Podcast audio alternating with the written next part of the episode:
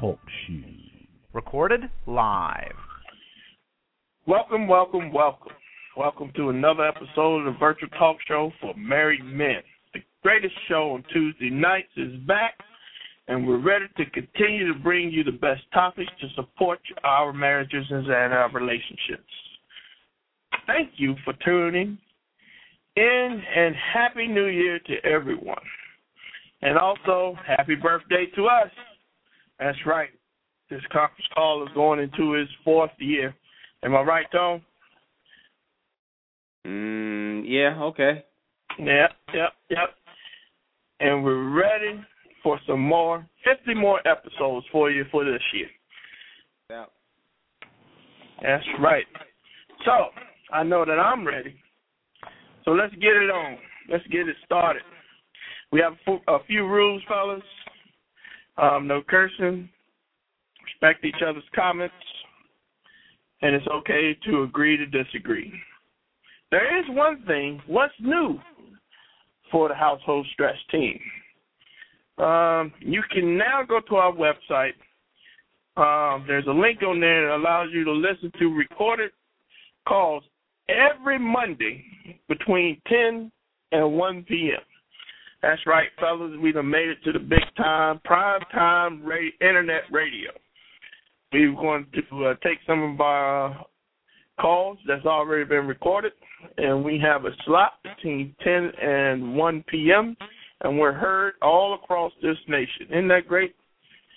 Big things coming in 2013 for us. Uh, so thank you, God, for that. So you can hear us every Monday on internet radio between 10 and, and 1 p.m.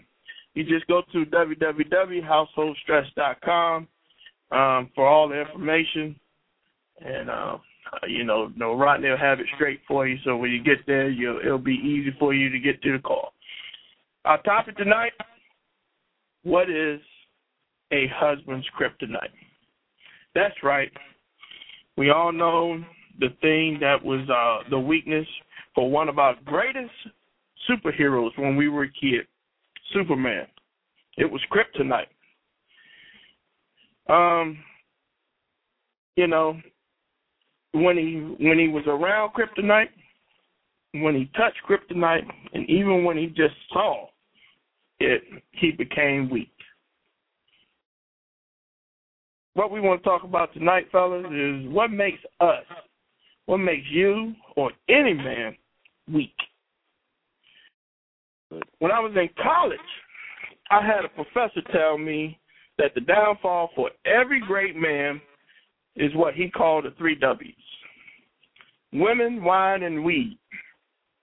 Now, you can take that metaphor any way you want. And we can even add many more, which we will probably tonight. Um, but now that we're back and ready and we're leaving 2012 and going into 2013, how can we make changes and get rid of the kryptonite in our lives and our marriages? Well, let's see. What do you think about this? Why do men use drugs? Mm, Good it's question. an escape. It's an escape. Yep. Escape from what though? What you trying to escape? What are men trying to escape? You a grown man. What you trying to escape from? Their problems. You know, household stress.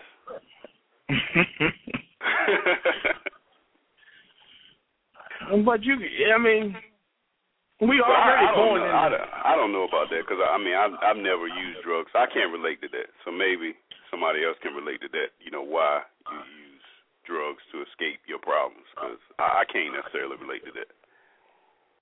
Well, if I can remember correctly, it would be um, just to to to just go somewhere else. Maybe not to escape, but just to reach another level of of of having fun. I guess. reach another level of having fun. It's just part of growing up, right? Yeah, yeah, yeah. yeah. Um, you're told from six years old to way into your manhood that drugs is bad, not to use it. but we want to experiment with it anyway.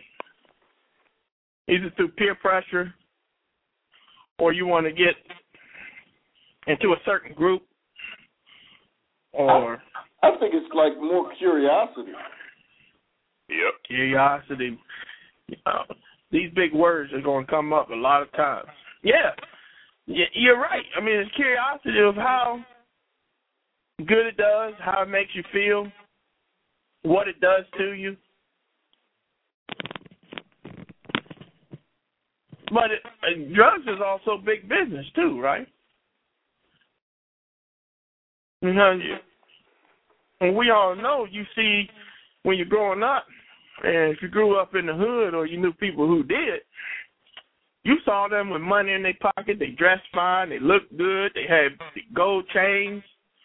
You know, my day they had the big fat herringbones started out like that with, with three inch herringbones that were 24 inches long around your neck. Now they got ropes, and then from ropes they down they got diamonds all over. They explored it in songs up to this day. So there was a it's good benefits in in in in, in drugs, isn't it? You selling it. Apparently, yeah, sure. Yeah. I mean, but there's all types of drugs. Because but the but my problem is is just like everybody said, why is it that if you know drugs are bad, you'll still do it when you know it'll affect your life? Well, you know, just like just like any sin, you know, sin is fun for a season. Yep. You know, but then it starts asking more than you're willing to pay. Yeah, because I mean, whatever is good has a bad side, right? I remember uh doing Sunday school Sunday, and that's one of the things I told the kids. You know, um, if you eat your vegetables, you're healthy. But if you eat McDonald's every day, nine times out of ten, you're gonna become obese and unhealthy. See, but the, you know, but if you're not truthful, if you don't say, you know, there's a fun side, you're not being real. I mean, if if if if sin was just all horrible and and and and and like eating broccoli or whatever, you know, you wouldn't do it. There's got to be a draw, and you know, it gives you that, you know, it gives you that fun up front. But the back end is where the cost is. Mhm. And back end is where the cost is because the reason why I say this because I mean, let's go back to 2012. How did drugs affect people? There was a lot of people, celebrities, um, NFL, you know, sports athletes, who know that if I use this drug, it's, in my contract, and I'm gonna get suspended for four games and lose pay. And if I continue to do it, I'm gonna lose my career. But guys are willing to take that risk anyway. And drugs killed my coach's career.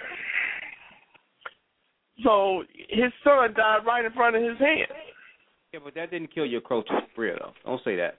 It did, man. It did. It was part of it because drugs was half of the problem. He couldn't get his head together. But I'm just saying, it it, it affects the family.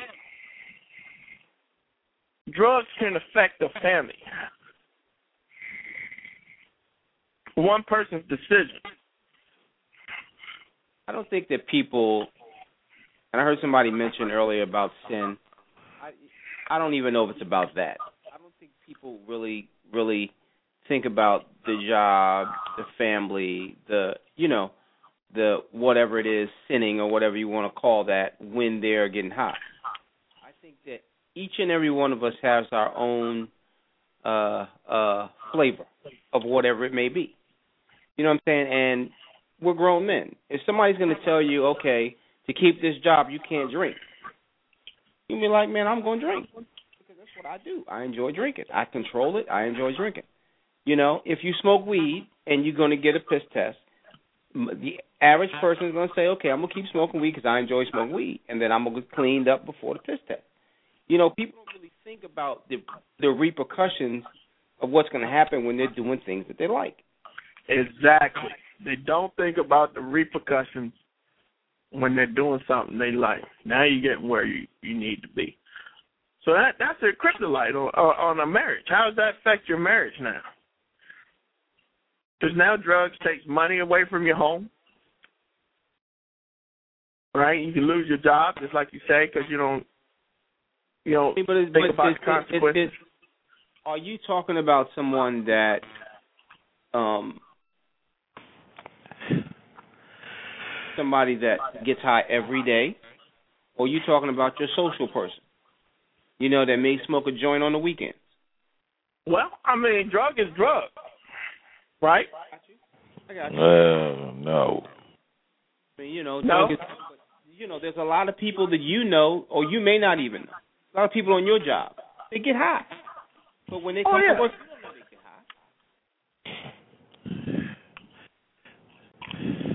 Well, I mean, I mean, it's it's a difference because in the in the in the in what we would call the white collar world, folks that got a little educations on salary, salary folks, they don't even get drug tests. They don't even test you. They give you the job. They expect they give you this big huge salary, and they say go and go to work. Where your blue collar folks, to get an eight dollar job, we want you to go down here and make sure you you pee.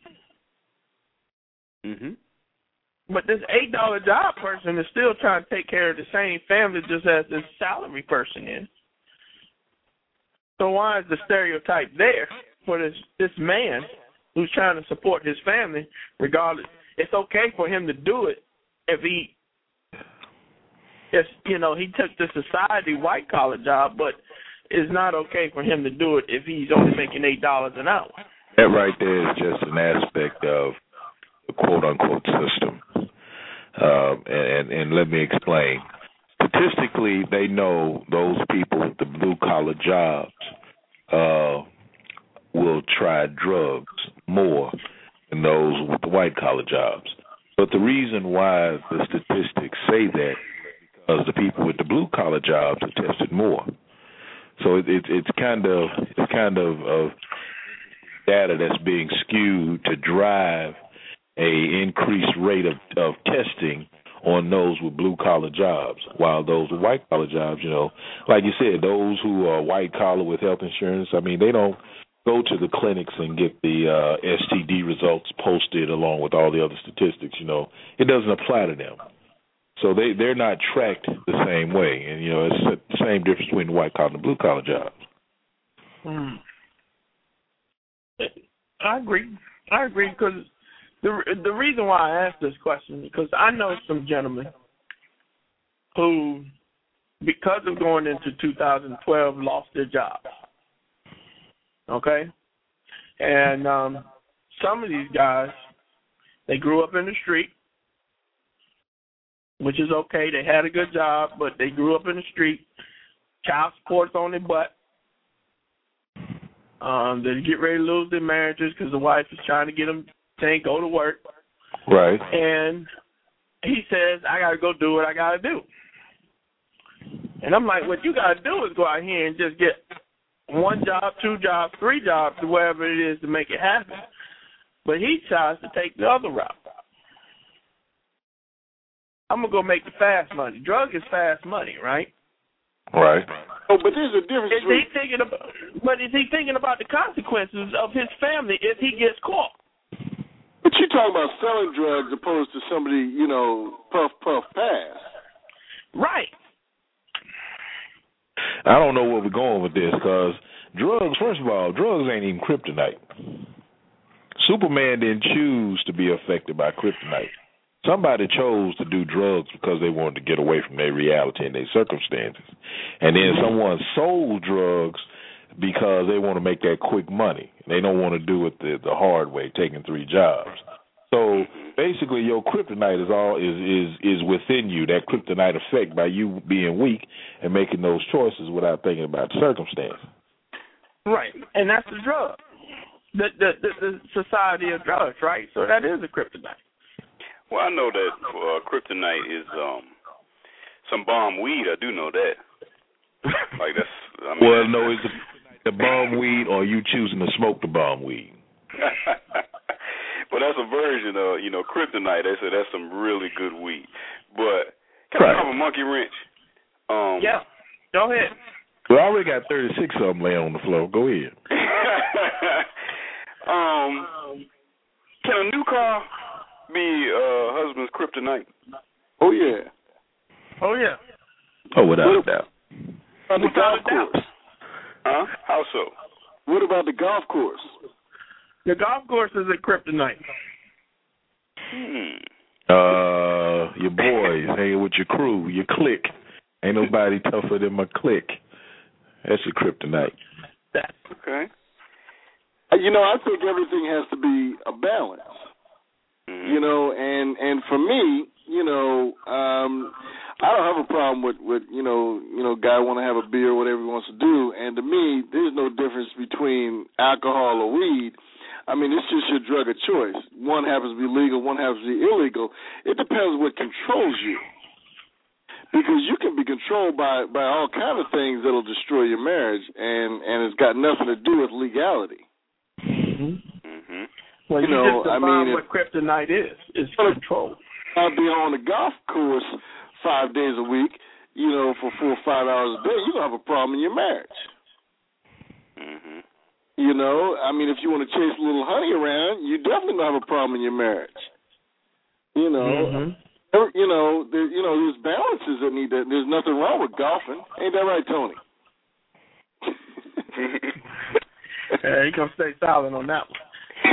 but you can't you can't you can't take that over or prioritize over you know over what what you need to do for your family for your wife you know if it's Mhm. causing a problem and you know you need to address that and have have a balance in your life you know and and i mean you know some people feel well you know well, weed's illegal and and if you if you hit a joint then then then that's going to destroy you but but you know i can drink a case of beer well, you know, I ain't never seen anybody get high off weed and go out killing people and beating people up.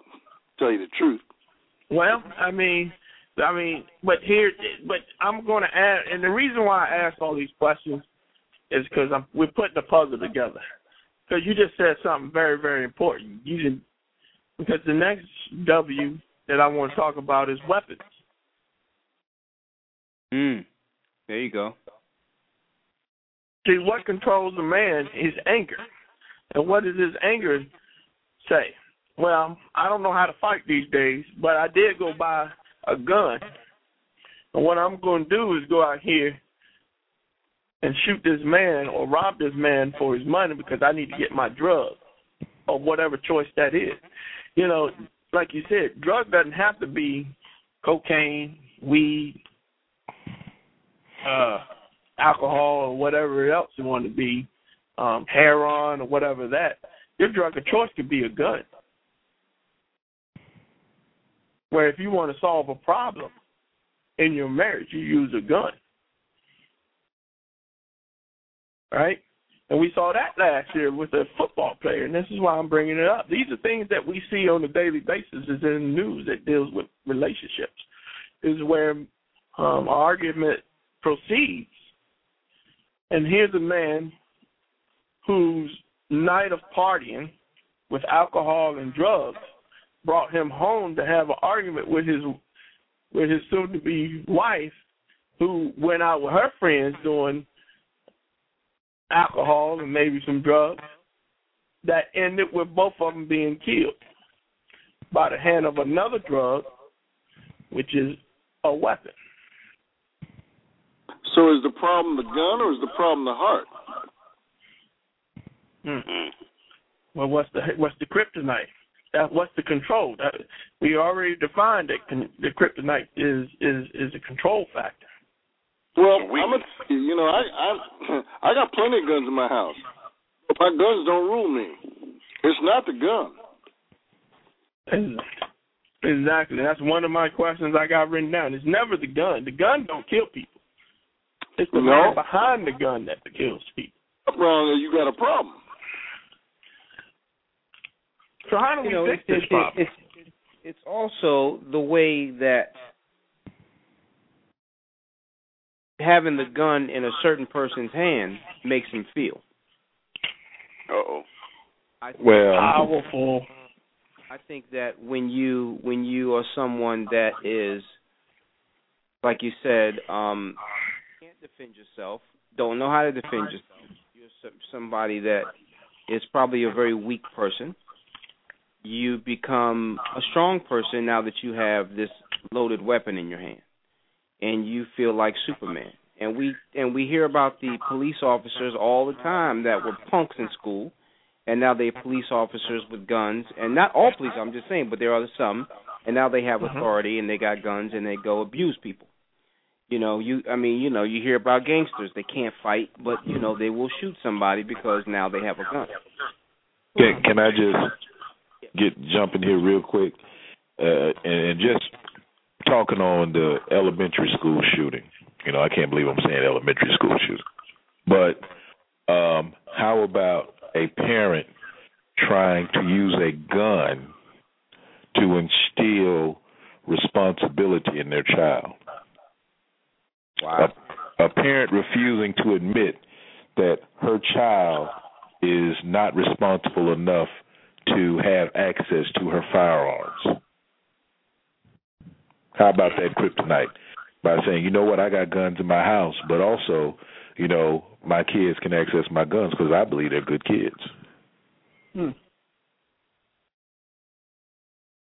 Mhm. I don't know how to answer that question because you know I had guns in my house until I had my son. I don't know if I told this story before, but uh, um, my dad, the first thing he did when my boy came home is he came the house and took my guns, and I ain't seen him since, and I have never worried about it.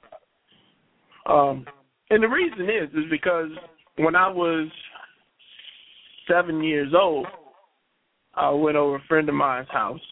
There was a couple of us. He had a little party. Um, so we were hanging out at his house. My mom came pick me up. Well, parents in the in the in the in the front room, kids in the back. Well, one of my friends he decided to go get his his dad's gun and show it to folks, to the other kids that was in the room, There you go. and did not realize. And I had just left the house and was looking at the gun, turned the gun on himself, pulled the trigger, and he's not here today. There you go. And my dad, you know, he he told me straight up. He says this will never happen to any of my kids. They got to go. And he took the gun. But But- but um, you, you, you, but but but again again, there's there's there's places where you can keep your guns. There's places there's there's devices that you can put on your gun to make you know to make them safe. Yeah, but are all registered gun owners making sure their guns are safe from their kids? Because mm-hmm. after all, a lot of these registered gun owners believe their kids are responsible, been raised around guns. Mm-hmm. I mean, this kid that shot up the elementary school, his mom took him shooting growing up. He knew how to load a gun. He knew how to shoot a gun. Oh, absolutely. And know how to disarm a gun. But but Doomsday prepping. no no no no no. I don't I don't disagree with that. I don't disagree with with with with knowing how to uh Disarm, arm, and clean Oh no, no, that's that's not what I'm talking about. I'm talking about the trust, the misguided trust. Yeah. I Yeah, mean, you gotta How many times have you go in your dad's drawer and, and looked at his gun? It went off and fire went off in the in the in, in the in the woods and then put it back. But, but listen, but listen, but listen. Why would you have to do that? Had he not said, "Okay, son, this is a gun. I'm gonna show you how to shoot it. Come on, when you want to go shoot." Think about that. Why would you have to sneak and do it when it's legal? My mother always told me when growing up. She said, "You want to smoke weed? Come on home. You want to get high? Come on home. Do it. In the house." And I never became a drug addict uh, because I didn't have to hide. Now, had she never said that, maybe I would have. Maybe things would have been different because I would have been hiding like everybody else trying to get high. Like, it's legal in my house, so let me find something else that's not legal and get in trouble with. All I can say is wow, because that wouldn't. But it was, That's that's the difference between north and south. But listen, it was a mind game that she played on me that worked. Hmm. Because I was told I'd just get killed. You know, You know? you know. But but again, you have guns in your house. You take everybody, you know, that's and just say, "Come on, we're gonna shoot these guns," and forget, and then that kills all the curiosity about the gun, and then you lock them away. A parent's love. You see, as as a gun owner, I believe it's your responsibility to make sure that gun stays secure. And where I believe the law needs to be is you need to be held responsible if it's not. Exactly.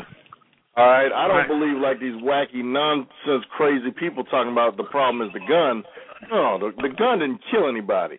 But if you are a gun owner, you are responsible. And you know, when my children were small, I didn't feel I could secure guns enough where I could have them in my house. As they got older, that was a different ball game. But when they were little, I didn't feel I could, so I didn't.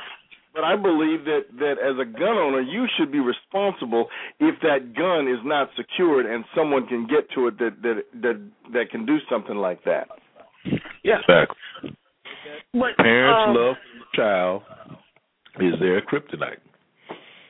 That's a Yeah. classic example of the elementary school shooting.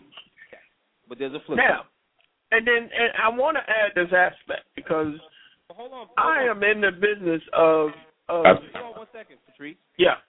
Here's the flip side, and here's the flip side. You have a couple shotguns in your house, right? All right.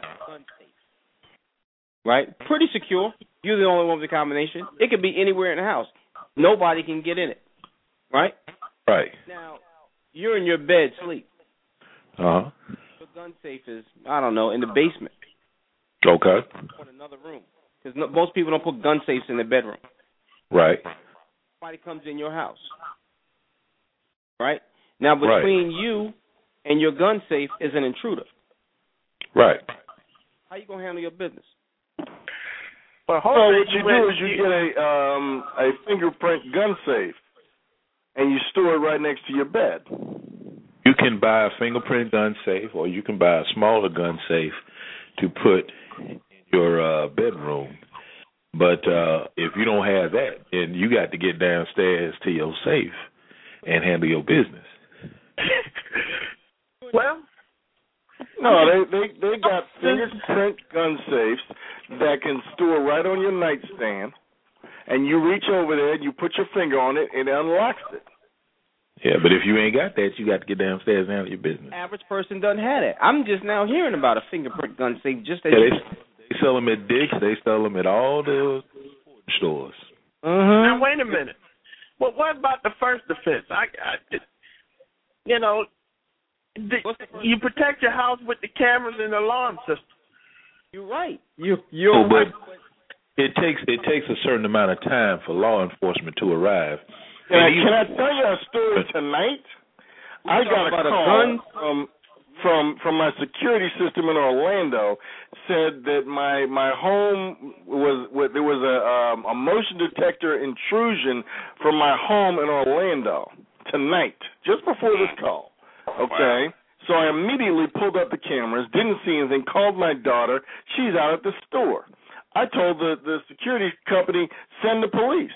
It took them 40 minutes to get there. I told her don't go home until the police get there. Right. 40 minutes for the cops to get there. Even when the police get there, that doesn't mean you're safe. No, I you know I had them go in before she got there. All I'm saying is that you know you you can't just depend on the cops. I mean, 40 minutes, anything could have happened. Well, I'm just I'm just saying. I mean, hopefully, when the alarm goes off, they were ru- they, they scatter. Is what I'm saying. Well, Well, so but what I they- mean, you want your your your your daughter and your your your wife's safety on a hope? It, it depends on what they're breaking in for. Because if they're breaking in to do you bodily harm, then they don't care about the alarm. Hmm. So they got ten, twenty, thirty, forty minutes before the cops even show up. Can Yeah. I throw a monkey wrench? Yeah. I think we're getting a little bit off topic of the husband's kryptonite. Um, what about what about uh how can the doctor be a husband's kryptonite? Who? The doctor. Yes. Your men don't want to go. They don't want to hear what the doctor has to say. man, the doctor be full of it, man. The doctor be hating on you, man. Because you know, I hear some guys, some guys, and maybe some of you are on on this show tonight that um some guys are even scared of needles. Yeah, Oh, that's yeah. I'm a benophobic. That's me. I even know the name of it. Me. It's called what? Benophobia. Wow. I know the name. I got the membership card. I got it all. The other way, brother. That's all you got to do. Just turn the other way. Yeah, no, I was in the military, so it ain't even like that with me now. But, But it was uh, the time. huh? If there was a time. You didn't Well, I mean, that you know, it, it just, you know, just you just got to be real with me with the shots. You can't. You just, you know, it's gonna be a little prick or a bee sting or. Turn. I'm gonna, I'm gonna tell you. I'm gonna tell y'all my kryptonite with regarding the doctor. Um, it's not needles. I'm not afraid of needles. I'm like T. Oh, I do have another kryptonite story. But go ahead, Rodney. Yeah, mine is the vasectomy. Oh Lord. I have uh, three children, three beautiful children, and uh, don't intend on having any more. And uh, it's time. Have I'm some 35 years old to, to, to go ahead and uh, take care of that, but I'm not. I'm not. I haven't even researched who I need to call, or you know, I, the, I Is don't know. outpatient Well, you know we have a call on that that has I all do, the information yeah. for it. So all you got to do is go back to your own call. I think Tony did that call. He give you all the information you need right there. he did do it. He did do it. But yeah, that's my kryptonite is the the B The snip. snip, snip. And they right, it's outpatient surgery, man. Yeah, yeah. It may Man, not be your kryptonite, brother, but it's my kryptonite. You know. no, I got one too, man. Go ahead. All right, so uh Charles County has like the high well, a high count of prostate cancer, right? No, I didn't know that. Yeah, I did so not know that. my boy is on the board for Vista Medical Center. And so he said, Yo, we doing a thing annually for men to get screened for prostate cancer. So I said, Okay, so you know, we go to this class and they talk about this new digital technology and this digital probe they use that can detect all these different things and this machine they use. You know, really, really tight selling point. They talk about the demographic amongst Af- African American males. So they talk it up. So you know, you think you're about to take a ride in the Batmobile. You know what I'm saying? So, you know, they get me all ready and everything. It's time for my examination. And uh when it's time, I'm looking for the machine I heard so much about. Wasn't no machine. Oh man. Old school. Old school. It was just this little dude, you know, from from India. Told me to go on and drop him. Mm. Ooh, no. no. But I'm gonna tell you right now. I did, I used to didn't understand how someone could just die prostate cancer. That what happened to me. and now you tell me that I got to do this yearly? Oh no, no. Oh no. Oh no. Oh God no. When, oh did, no. when they gonna bring the machine out? Where was the machine? It was, you oh, know, Oh, that's- being worked on or broke down or what? That's if they would have detected something. Oh, that's after. Yeah, I, I miss I missed that detail. Mm-hmm. Come on, man. I did not enjoy that experience. I couldn't get the water hot enough in the shower. Man, wow. I understand.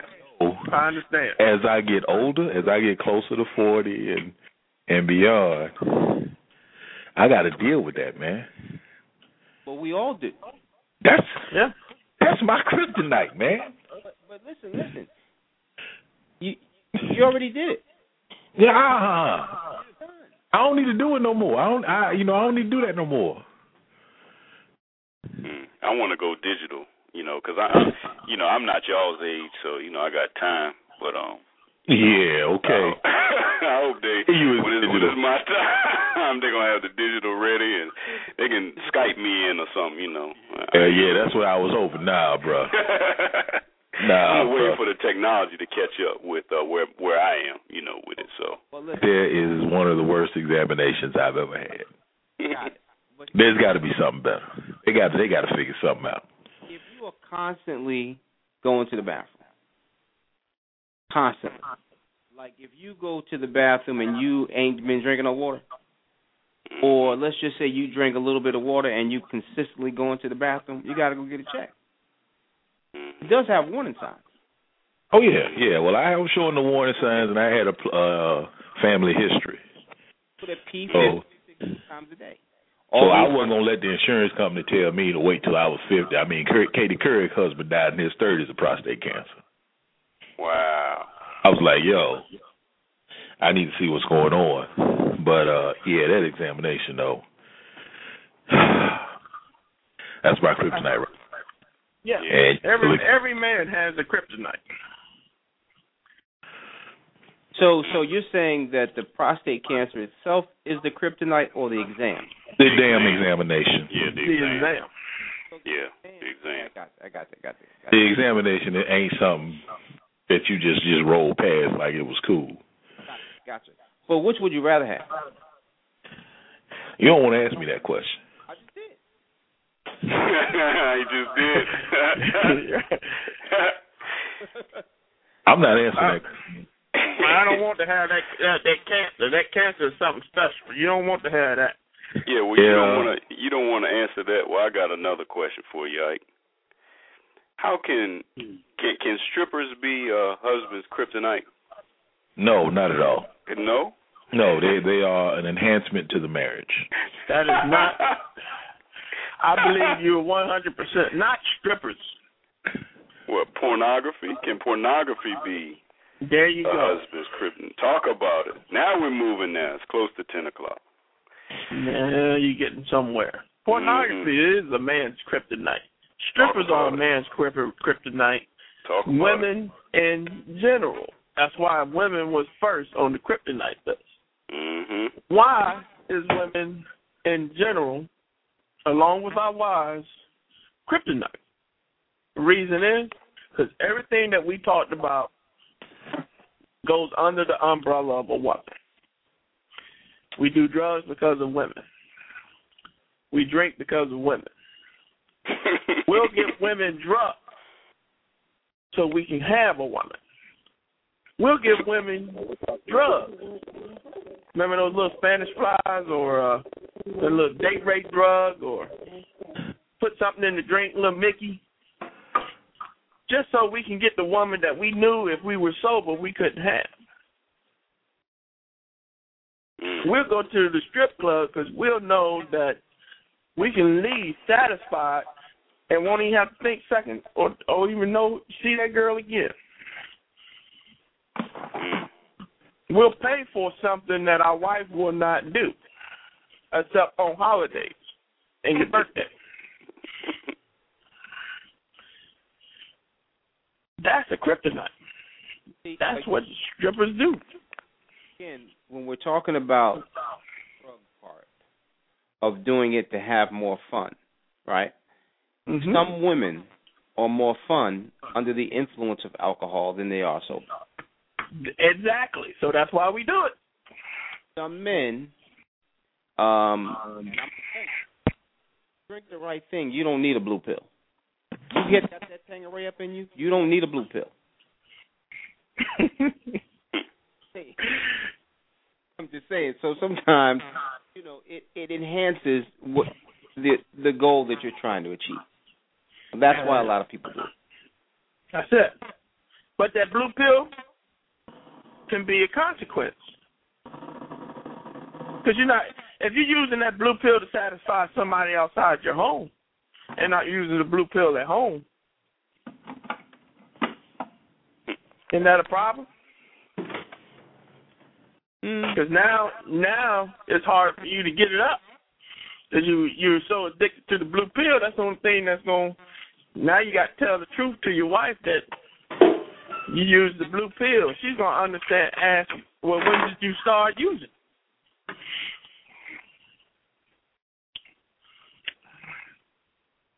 Can your kryptonite be a lie? You're addicted to lying. Yep. it's all coming together, fellas. It's all coming together. Yeah, because I mean, not even the maybe it's not the strippers, maybe it's not the pornography, but every last one of us on here, our kryptonite is an attractive woman. We fail every every time an attractive woman comes in our midst. I think we fail the test because we're like, wow. I mean, well, I mean, what y'all think? An attractive woman is a husband's kryptonite. Period. The end. Oh yeah, always. Period. The end. Yeah. Some Put form a of period on it. Yeah, especially with a fat booty. Oh my God. I mean, that's a, that's a struggle for the saved and the unsaved man. I mean, that fatty. But why do we why do we view women as a piece of meat? because We we're men. view- We're men. Hmm? That is that We're is our men. com- We do. that's our predator instincts. We're visual creatures. We were born visual creatures. We were born to be free and fruitful. Genesis. However, we also were born with that kryptonite, and that's that apple.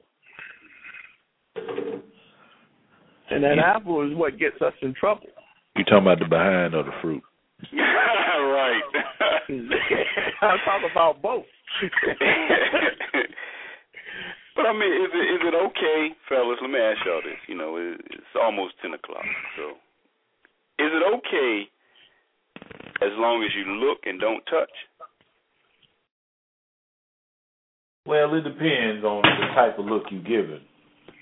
Okay, you had to explain that. Are you giving the type of look like, wow, okay, that's a nice looking woman, and keep it moving? Or you giving a look like, damn, you know, I bet I could just, and I bet she could just, and you know, if you, it depends on how you looking. If you just noticing, or if you staring, you know what I'm saying? Mm-hmm. mm-hmm. What y'all think, fellas? Is it okay to look as long as you look and and, and don't touch? Well, it depends on how you look. If you looking and staring like you want to hit, and you imagining, and you hearing Trey Songz dive in in the background, and nah, it ain't okay to look. you said Trey Songz in the background. You playing in your mind. That's funny. But the problem is, in the kryptonite, we already know that it's that we're predators. But how do you hold that kryptonite in once you say I do? How do you control yourself as a married man to not go across that line when you see another Well, attractive woman? well, the first Well, thing you I, I think each of us know what our weaknesses are, and a smart man puts the fences around so he doesn't have to be in that situation. Well, the first thing is, is be real with yourself. Don't try to be unrealistic and just say, you know what, I'm not going to look at any attractive women no more for the rest of my life. Yeah, But listen, talk you ain't- You you gonna bump in every wall in the world. And You're going to fail. You're going to fail miserably. So, Mhm. as you keep it in context, like, okay, I see her, but then I don't see her. Mm. If that makes any sense. It does. Yeah, because you can't prevent yourself from being exposed to a beautiful woman. Try it. Just try it. Watch what happens. Every time you look and bend down to tie your shoe, you're going to be staring right at. Yeah, and then they're gonna turn around and walk away. Yeah, I find Okay. myself doing that though. I find myself taking a glance saying, "Ooh, let me go this way," because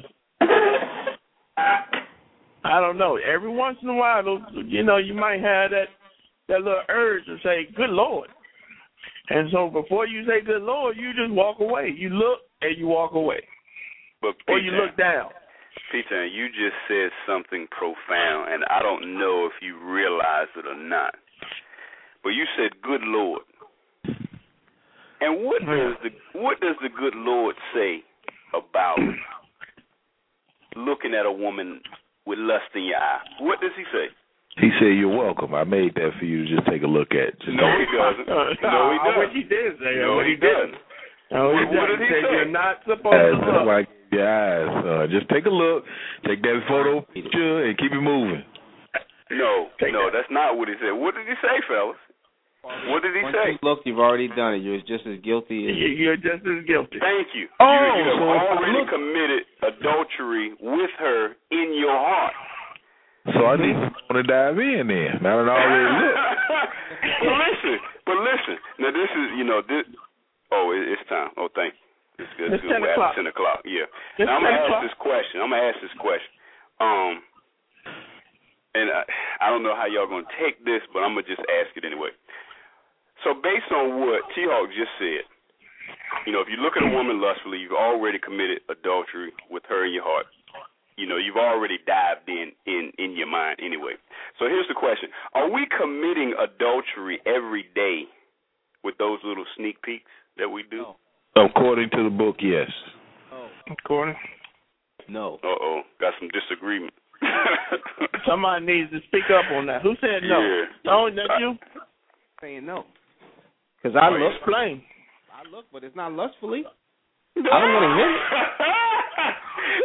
Really? Like, wow, there's some nice hind parts there. I see fatness. I know fatness very well. But you know what I mean? Yeah, yeah, she fat and keep it moving. mm. That's like a nice car. You see, man, that's a nice car. I don't want to own it. you don't want the payment on it.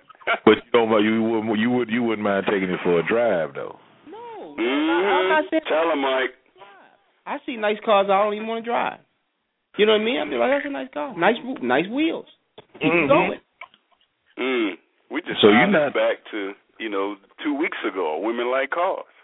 Tony like I don't want to test drive. It just looks nice. I just want to look at it. He's lying.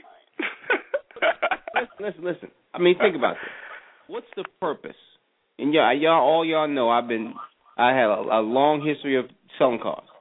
Yep. Mhm. Of test driving a car, if you have no intentions on owning it. What's the purpose? Because because you were born driver at heart. Mm. Yeah. Buy it. No, Get money and buy the car. Why am I No. driving? because they want you to Well, drive. I mean, but but you listen. If you don't test drive the car, you, maybe you you had intentions to test, you know, buying the car, but when you test drove it, it wasn't what you always thought. So Mm-mm. But but but you can't miss what you never had. But how about you always got all these cars that command that want you to test drive them anyway? Oh, and if you don't do it, they're gonna find the driver. Then let them find a driver. Oh man, whatever, man. No, man, come on, man. You boy, ain't this do that. tonight is a deadly thing, boy. Y'all, this thing is deadly. Test drive guy, man. I've been him. I've been him. I ain't talking outside. So, I've been that test so why why did you test drove? So what, why now? Why why now you have uh this change when you when you you know you contradicting yourself? right. Because he knows what the consequences are. Oh yeah. Mm. Exactly. What what are the consequences? Yeah, of well, testing you know what the car? The consequences consequences are. is the car You you realize driving that the now will be drive really ain't worth it. the test drive ain't worth it. So you know, I speak now differently than I used to speak before. Yeah. Preach, brother, preach. Experiences the same thing. Mm-hmm. And we all know if you if you go and trade in your car, is you're trading in at less value than what you're really getting. Because when you get the Yeah, new yeah, car, but see, when you it's gonna test drive, depreciate you Oh. when you thinking run out. trading it in. Yeah, I'm starting to get See, you. you trying to you trying to keep your main car and just have this other car, you know, on on on, on a weekend or whatever, whenever you want to use the car. So you ain't you ain't you ain't getting out there to trade in your car. No, you don't trade in your all-purpose sedan because uh, you still need your SUV for those rough rides, you know, in the country, and you still need your sports car for when you're zooming up and down the beltway. And you know, and you still need your little golf cart, you know, to carry your clubs and everything, and carry your beverage. I mean, so you know, No, no. they use No. one car for all these different uh purposes. No, you can't have. Yeah, have. but the other cars get the really mistress, mad. And the girlfriend, you can't have all three. Those that days right. are over. Yeah, yeah, you can. Rodney, how many cars you got? Uh, literal, literal or Oh, figurative? oh, oh. Yeah, I mean, we, we talking Oh. about. Well, why we why we comparing them to cars then? Let's not. Let's talk about the women. Let's Why we comparing them to cars since we all have multiple And, cars? and you know, here I'm gonna tell you what I, I speak from from from being there, and you know, you don't you don't go out there, you know, thinking, okay, you know, I'm gonna get with this and and, and dump my lady. That's not what you do. Okay, you got you got your woman at home. You stepping out. You are not thinking about, hey, I'm gonna get this and and I'm dumping my wife and, and going with her. I, I don't I don't know. I've never met a dude like that. Now now some women may be like that because they think different, but dudes ain't ain't thinking like that. They thinking that's a nice little piece of ass. I'm gonna tap that, and that's all it's gonna be. But they get But caught up. Yeah, but here's your kryptonite. You just said you don't think about it, but look at all the the famous people and strong people at high positions who who did that. Who That's right. Went out there and test drive and and look where and, and it just was in the news yesterday. Now, even though it was another lady, a lady before she was a track star, before she was uh paralyzed by a car accident, she was a coach and she had sex with one of her athletes. Now this is way back, right before she had the accident, 2002. It comes out, she gets blackmailed, Mm-hmm. 2012, and she had to resign 2013 over something that happened in 2002. Everything in the dark comes to the light. Trust me, you ain't gonna hide it. It's gonna come back on you. And and what I'm saying is, what you what what you find, hopefully, what you find out if you've been down that road, it's not worth it. Now, there's a whole bunch of dudes out there that haven't figured that out. Yeah. But let but let me ask you this, fellas. You know, for the fellas that have been down that road, don't you have to? And and this this is just to rewind and tie back to my ten o'clock question, but just to rewind a bit in looking, taking the sneak peek. You know, just oh, that's that's nice, nice, yeah, and keep it moving, like T-Hawk said. But don't we? Don't you have to fornicate with her in your mind before the actual act takes place? Of course you No. do, but but you see, you know, when you've been down that road and you understand what the cost is, you realize it's not worth it. It's not worth you breaking your woman's heart the way you're gonna break your woman's heart. Right, but what I'm saying is that it starts with the look. Yeah, well, you know, it always starts. Well, it, it doesn't start with the look; it starts with the thought. But no, okay? the thought because you know you can't. You're not blind. Everybody sees everybody. Right. Okay, it starts with with with that thought. Damn, man, yeah. Mhm. Okay, because you know, I mean, you know, all of us see things. We, I mean, we're not blind. We're not dead. You don't just, you know, all have blinders on and all you see is men or or, or six hundred fifty pound women. You know, I mean, hey, and if you're a chubby chaser, that might be your weakness. I'm not saying something wrong with that. All I'm saying is is that that you know you have to be smart enough to realize, and and you know, some of us you know have fallen down that path and and don't realize that that's not the way to go. But once you've gone down that path, hopefully you're smart enough to realize, wait a minute, I'm not going down that path. I don't care how fat she is. Yeah, but that's the problem. That's our kryptonite. We we have a lot of men in this world who still haven't gotten to that point where they can say push back off of temptation. Well, that's the bottom line, and that's what it is. And when you understand, you know, in my opinion, we all have weaknesses. If you say you don't have weaknesses, you say you don't have temptations, either you're crazy or you're lying. Mhm. Okay? Because the truth is not in you. We all. I mean, I don't, I don't care how prissy and how you know how how religious you think you are. You got weaknesses, and if you don't if you don't own up to it and address it, you're gonna fall. Because you got pride, you think you're too strong to fall. Ain't none of us out here too strong to fall. And the bottom line is, you better be smart and realize I got weaknesses. And you know what? I'm going to do something to deal with them. And one of those things is this kind of phone call. Mm-hmm. and being honest and saying, "Look, I got this weakness." And I need help because I can't be the one to always be defeating this thing. And and you know what? And here's here's the thing for me: when you take it out of the shadows, out of the darkness, and bring it to the light, it loses its power. Mm. Talk about it. You Yep. see, and when you know it's it's the one that, that that's sneaking it, that, that, that don't want to say nothing. They got it all together. Okay, but you know when you take it out and you you especially you talk to a bunch of brothers and say, look, man, I mean I got this honey at work and she just and and and and you could talk about that and other guys can get on this and man I know what you're talking about. I've been there. Let me tell you what my situation is. And then you bring it out of that darkness and you go, you know what? That ain't all that. Mm-hmm. And by the way, your breath stinks. You ain't you know.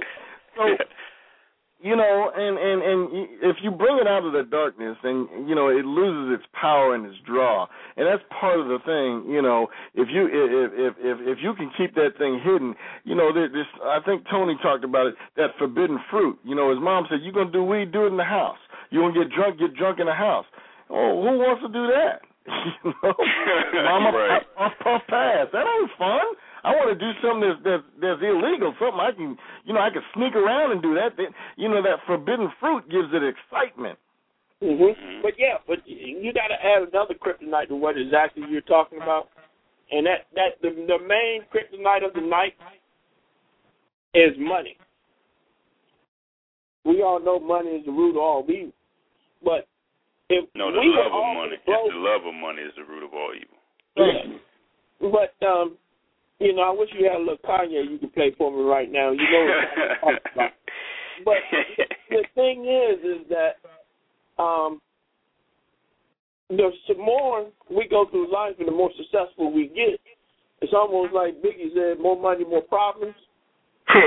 that kryptonite gets worse because you draw a certain crowd with the money that you bring.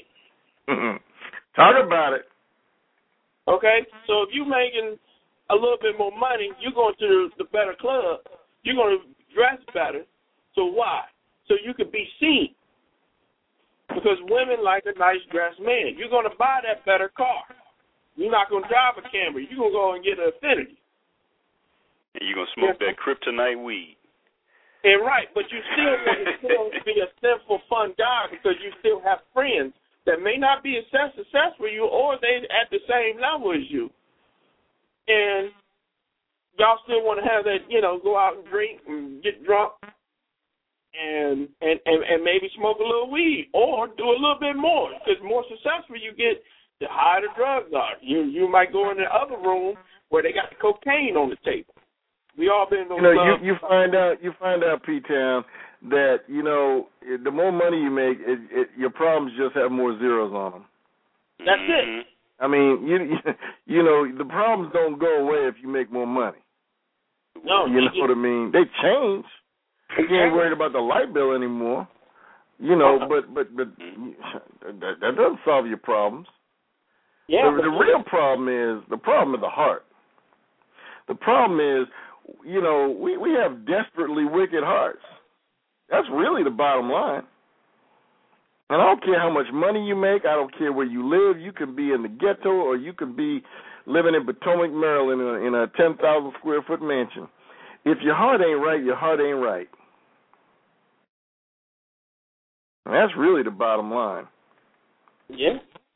But You know, you can get in a, a, as much trouble going over to Colonial Beach as you can in, down in, in Grand Bahama.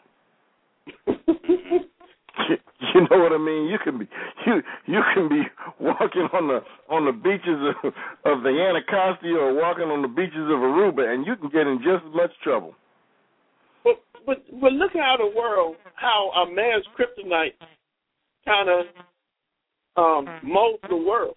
Now you have women who are just nice, basic women going to get implants. Wow, isn't that amazing?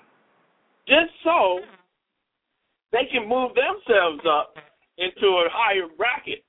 Not with their mind, but they know that that apple, if it's bigger than it's big, then I'm gonna attract more money guys. And if I use my charm, I'll I'll get right in. I put a hole in that condom, and guess what? Now you're saying thirty, twenty, ten thousand dollars, two thousand, whatever a month for a child out of wedlock, you know, outside your marriage, because your heart was in the wrong place. Yeah, and I I, I take it even even deeper, Mr. Host. And this is so basic, but it's gonna it's gonna it it's gonna blow your mind because you you talk about we talked about the attractive woman being the kryptonite. Well, let's add some implants and a fat booty. Okay. Now, let's even add that she compliments you. You talk about a man's ultimate kryptonite, a compliment. When a woman compliments you, you melt. You're oh, thank you. You know, whether it's your wife or the lady that want to take you down at work, you know, that want want you to drive her, you know, like brother said, you know, the keys are waiting for you to take her for a spin out on the beltway. A compliment, encouragement, affirmation is another kryptonite. Am I right? Yep. Yep. And and and even further, even further, affirmation, compliments in the bedroom, in the sack. You in the bed. I mean, you in the you getting down, and you, your lady said, "Man, you you putting it down." Wow. I mean, you come on, man. We're talking about kryptonite. And just imagine if the, your coworker telling you know you know what I could do to you in the bedroom. You're weak. Y'all are weak right now. Just just replaying it in your mind. And some of y'all had the instance where the lady like, you know what, I just I just wanna I just wanna just take you, you know, I we can go right in your office. Come on now. We're talking about kryptonite. A compliment. Basic. That's so basic. A compliment. Wow, you look nice today. Mm, you smelling good. Wow. Your your wife is a lucky lady. Come on now. Hey, yeah, a compliment. Yeah, hey. Isaac, what, what was that chocolate stuff? no, like. so, uh, do you have any chocolate or something in your office or something? She was asking me. I, I don't know, man. There's so much I have to look past, man. It's.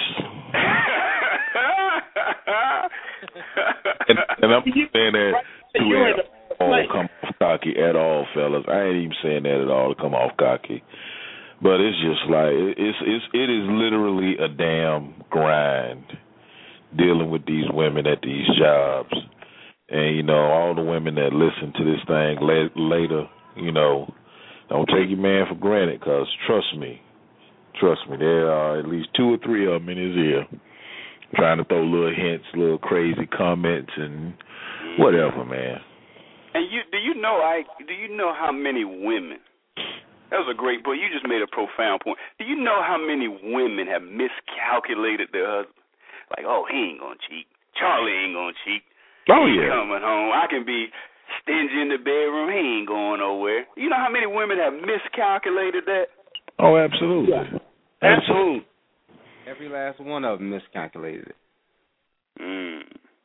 Absolutely. They they they never think, you know, and you know, it, it, I mean, it's so hard out here, especially in this area where we are, for a woman to have a man that they will just take any aspect of a man they can get. They will take. So, you know, if if you know they know they'll pay the compliments, they'll you know whatever they'll make the little remarks. If you quick on your feet to get it, you know they'll do that. Mhm.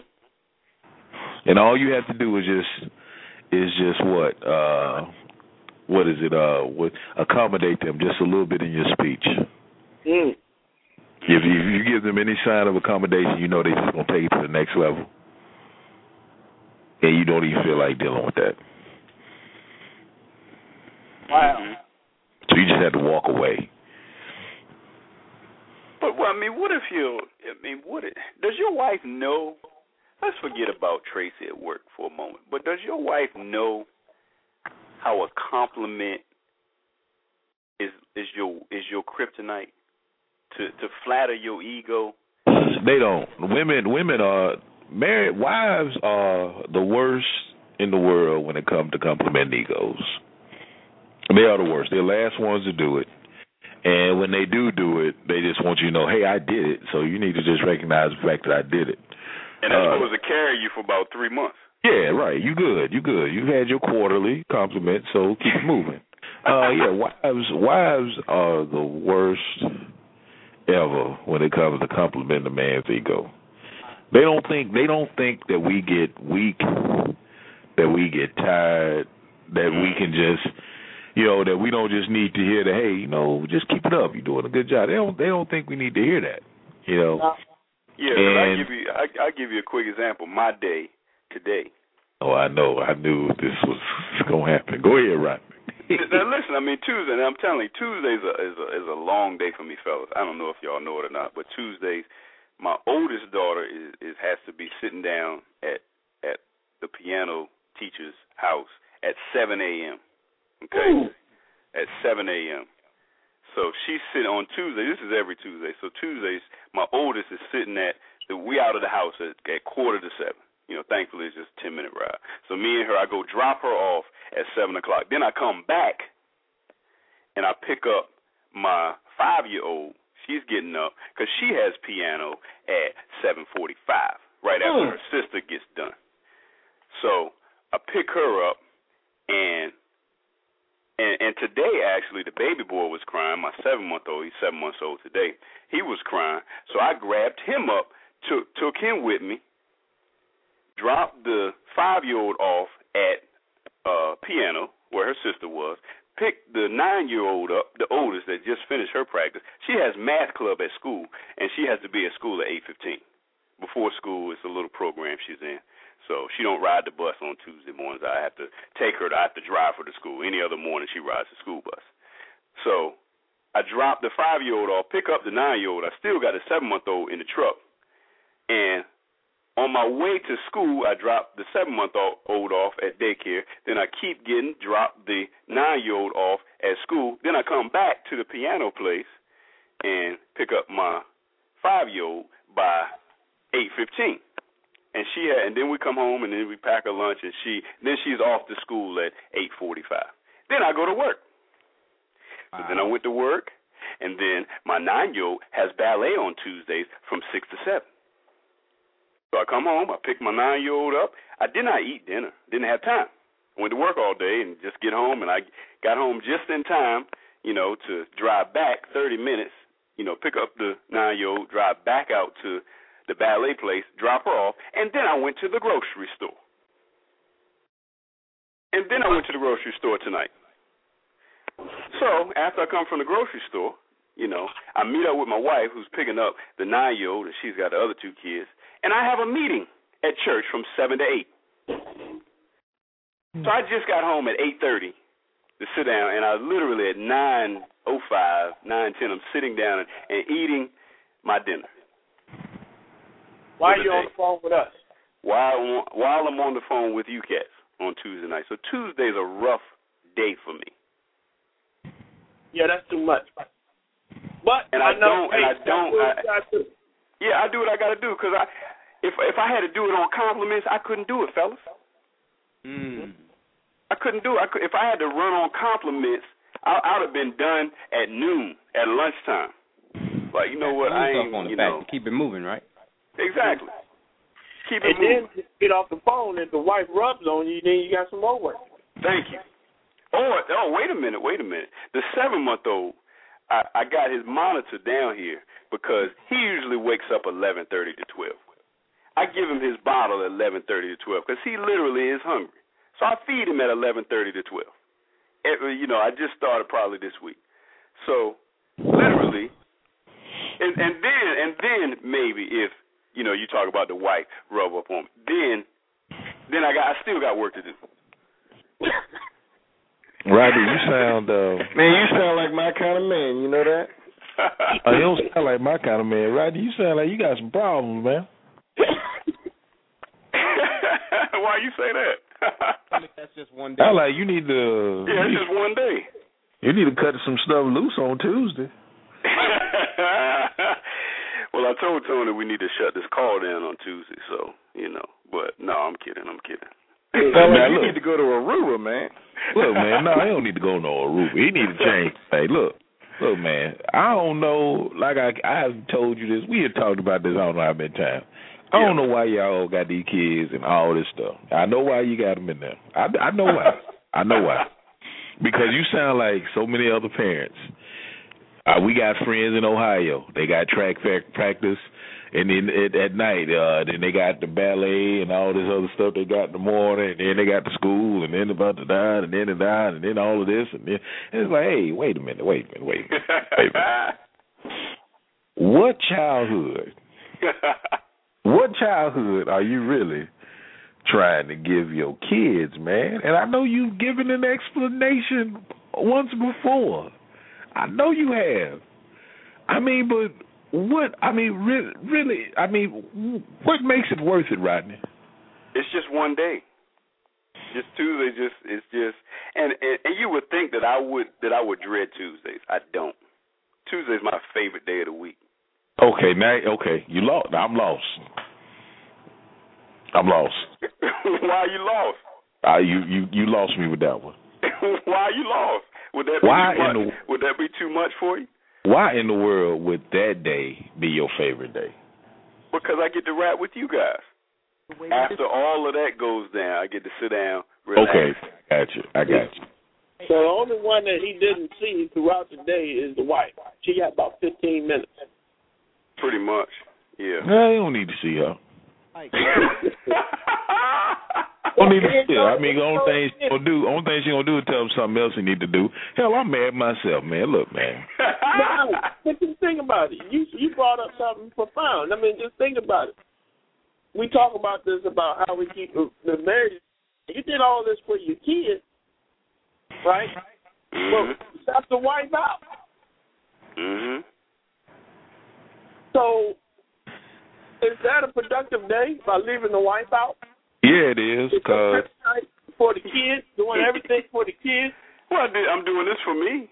well, yeah. I'm I mean, doing you this doing for her. Yeah, but what, how- but how about the wife picking up some of the slack? You know, saying, you know what, I'm gonna I'm gonna just take this off your back because I know you've been really hustling with this, so I'm gonna handle this for this time right here. Oh, is that Well, I mean that that I mean that's that's ideal. But Is that am I, is that wrong? Is that I mean it depends on your situation. I know like my wife has a bunch of take home work. So In the more morning? she does outside of the home. No, not in the morning. I mean in the morning she has to feed the baby. At a certain time. He's breastfed. So I mean she's gotta feed the baby. But outside of that in the evenings, the more she does outside of the home, the more work she's going to have when she gets finished all that. Because she has papers to grade, curriculums to develop, lesson plans, all that stuff, and it's it's a constant. Whereas I don't have any take home work. Like once I'm off, I'm off. I you know I check my emails, I get a few phone calls, but I don't have anything sitting down at a computer that I have to do that I have to to push out. I do that during the workday. So it's a compromise. While she's breastfeeding, you know that's going to drain her. She still has to get her work done. You can just take over this one day. Exactly. And when my wife doesn't get her sleep, that's a problem. well? It sounds like it sounds like you getting punished for not having no work to take home. No, I'm not. I don't, I don't view it as punishment because, like, I mean, like you said, you know, I do it for Ah, kids. come on, man. You know how our wives are, man. Come on, man. I do it. You know if like, we got one little one up on them, you know they're gonna make it make you pay. Come on now. I I don't know.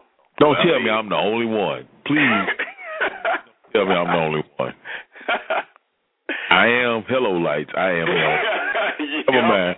Well, I'm sorry. This sorry, Rodney. Let me escort you to the door. My bad. I, I, but I mean, you t- you talk about her, and that's what I want to know, fellas. You know, we've been talking about the husband's kryptonite, but what I want to know is what is the wife's kryptonite? compliment. Is it compliment? Husband compliments. That's. Wow. Is that it? Really? Is that simple? Showing showing showing uh, their husbands appreciation.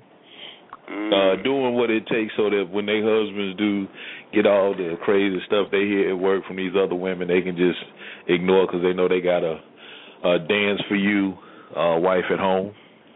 hmm The pole in the room. Kryptonite. Instead, she asking you when, when you gonna take out the trash, when you gonna get the oil changed, when you gonna take down the Christmas lights, when you gonna get this done. On top of all the things you got to do already. Then you gonna pay the bill. When did you call this person? You know Did you ain't go got to to- work today, so when you gonna get this done? Mm. You know, you just tell her, hey, you know, one day I just like to not do nothing. I, I and they don't even get that. They just drive right past that. Mhm. Mm. I, I thought I was, I thought I was in your living room, Rodney, but I guess if I'm the only one, then. No, I- I- yeah, you're in everybody's living room. Me, I believe you're in everybody's li- li- I mean, living room with that. That's just, and and that's just the way it is when we're married. Why is why is married life like that? Because because uh, it probably goes back to what uh, what what Tony says is that uh, we got to we like we like sin. We like to we like to do other things, to have fun. I mean, but they ain't even talking about having fun now. I'm just talking about, uh, you know, your wife uh putting in some extra, putting in some extra effort. Well, that's that's what I'm talking about. That kryptonite. You rather when you're not getting it at home because she don't have time to, to do extra because she got the kids and she got her homework and she got you know whatever else she got to do around the house. But you know, this brings up a great point that I, I Rodney, did you get that whole point I brought up about the cancer, the husband and wife with the cancer? Yeah, yeah. Speak on it though.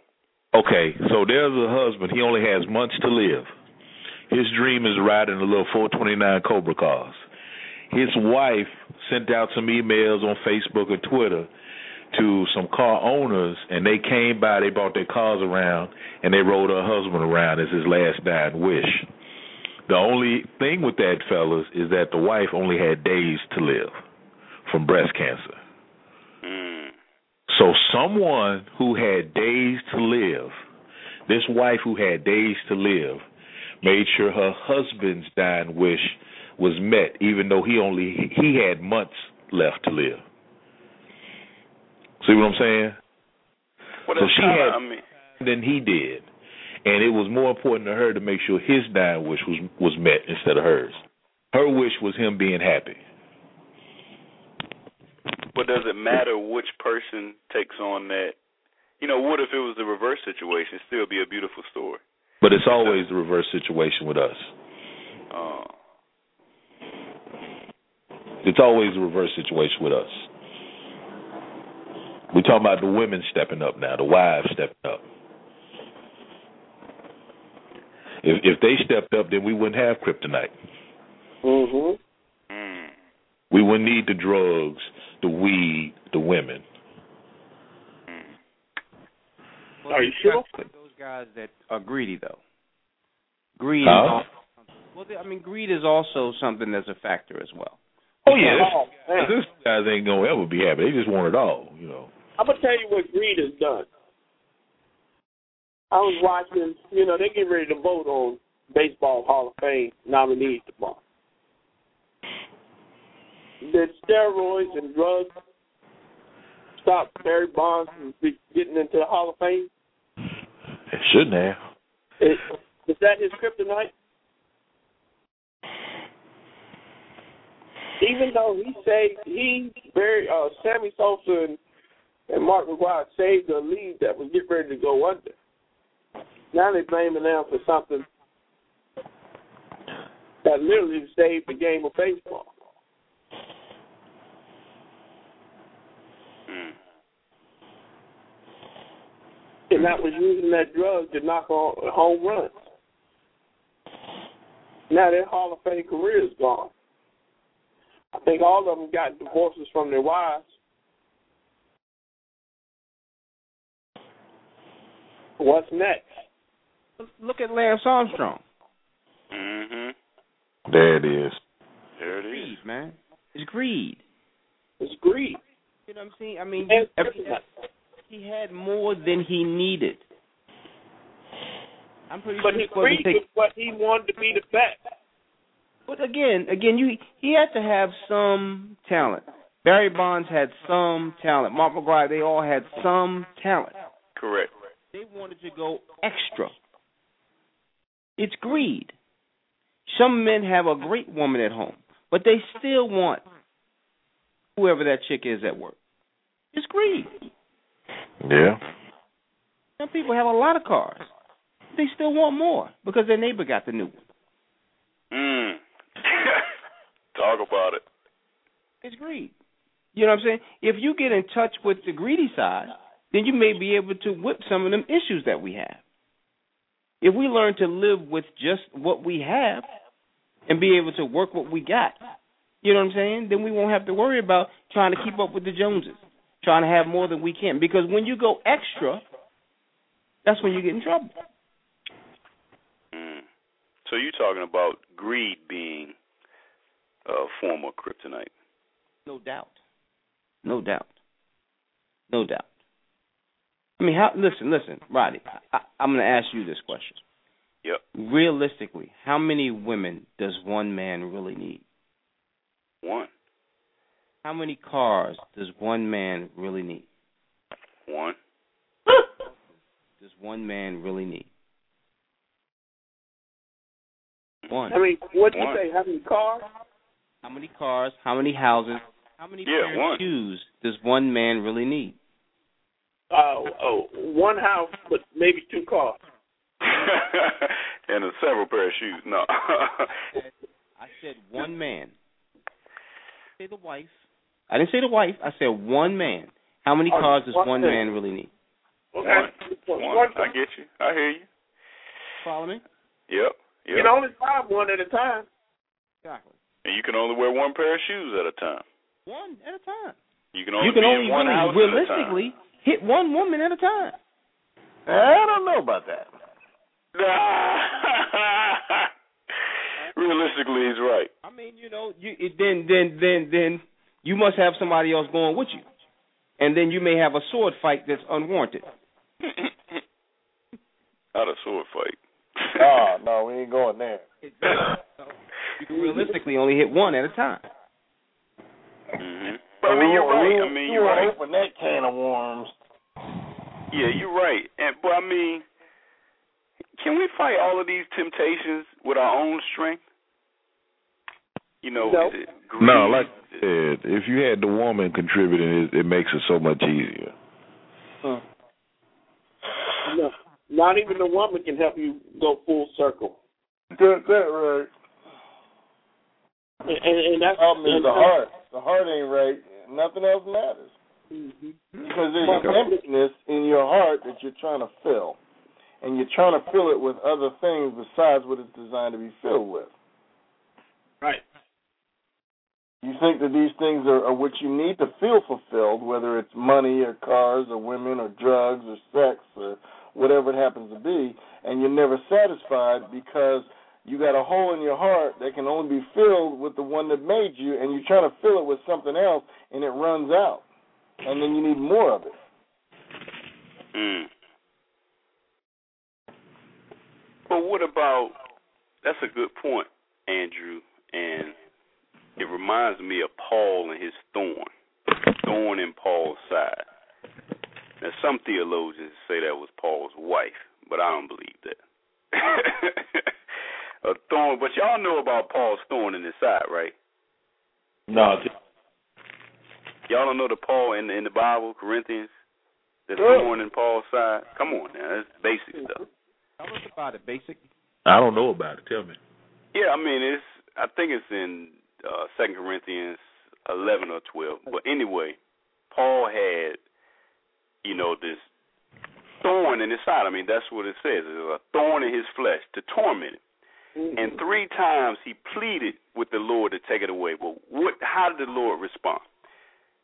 He said, My grace is sufficient for you, my power is made perfect in weakness. Or something to that effect.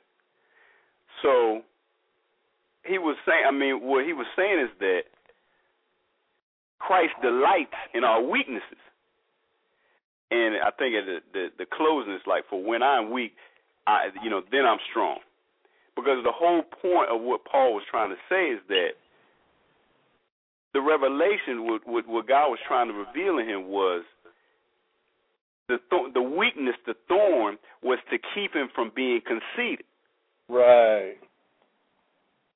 So he was given a thorn in his flesh, but it was to remind him that he needed God. There you go. But there it is. You're about 15 minutes early, but that's where this conversation was going to go at the end. But yeah, I mean, the only way to get rid of the kryptonite is through God. Period. And, and, and Mr. Host, mm-hmm. I, I just thought of another kryptonite, and we all have it. We're all guilty of it. And now that we're here, now that we've arrived, self reliance, relying on self. We're all guilty of that at some point. Well, that's the main key. That's the heart. When your heart is in the wrong place, you rely on self. So you use out of character things to make yourself. You think you feel you make yourself feel better when you're only de- putting yourself in more depression and, and having more problems. Yeah, but we can't rely on self because self will fail us every time. Right. But we're all guilty of that in one respect or another. You know, maybe it's the degrees on your wall, maybe it's the folks you know uh, through networking or whatever, or the school you went to, or the family you came from, or whatever, the job you have, the the position, the title, the status you have. Yeah. We're all guilty in one respect or another of self relying on self, self reliance which is crypt is kryptonite. So is is is is not a good thing. But if that's all that you know, if that's mm. all that you've been taught, if that's all that you've seen, what else do you do? Therein lies the the, the key. Here's the key. If what if, if, if that's if that's all you know, and let me if say that's this. all you know. Go ahead. And let me say this. People will tell you stories, right? Just like your story today about Tuesday, right? Mm-hmm. Um, Mama got up and had to walk and clean houses. Mm-hmm. You know, uh, clean people's houses all the time. Dad got up at crack of dawn, came home at night to eat, and we saw him on weekends. Mm-hmm. You know, what they see is their parents or whoever was raising them getting up, going, getting it done every day. So what they come to realize is that that that's who they relied on. Parents relied on themselves because they had to get it done, and that's what society sees. The underline is where the strength comes from, and if a person doesn't say where the strength comes from to get up every day and do this thing, this this support thing and this this I got to go to work, I got to I got to pay the bills, I got to be diligent every single day. If a person doesn't say where the strength comes from, then how would one know?